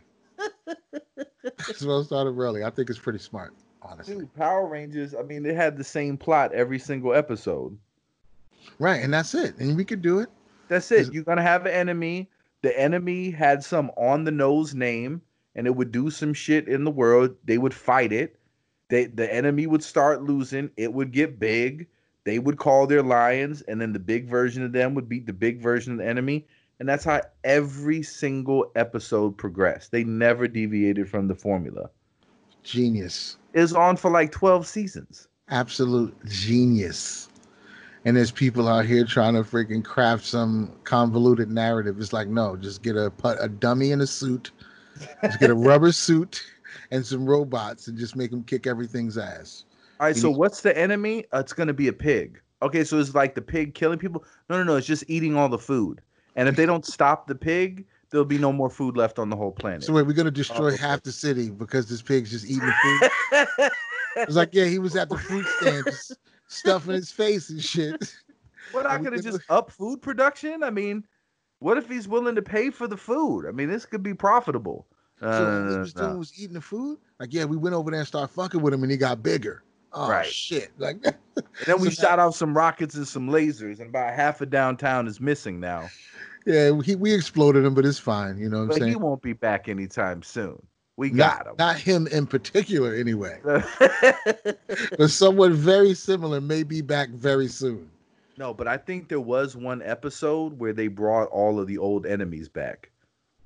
I well, think the yeah, I think there was hits? one episode. Yeah, they did a greatest hits where like it was all all of the old enemies that they had faced all coming back at once. Oh no. Guess what? Yeah, man. They still all right. Uh, all right, man. Well, I, I think I think I think we're good. I think uh next we should flesh out we should flesh out the Autobots and Decepticons, man. Yeah, yeah, we got to we got to get that cracking for sure. That, That's that, another good one. That'll be on the next one, man. Well, take it easy, bro. You too, man. Always a pleasure, dude. Until Definitely. the next one. All right, man. Bless. Peace.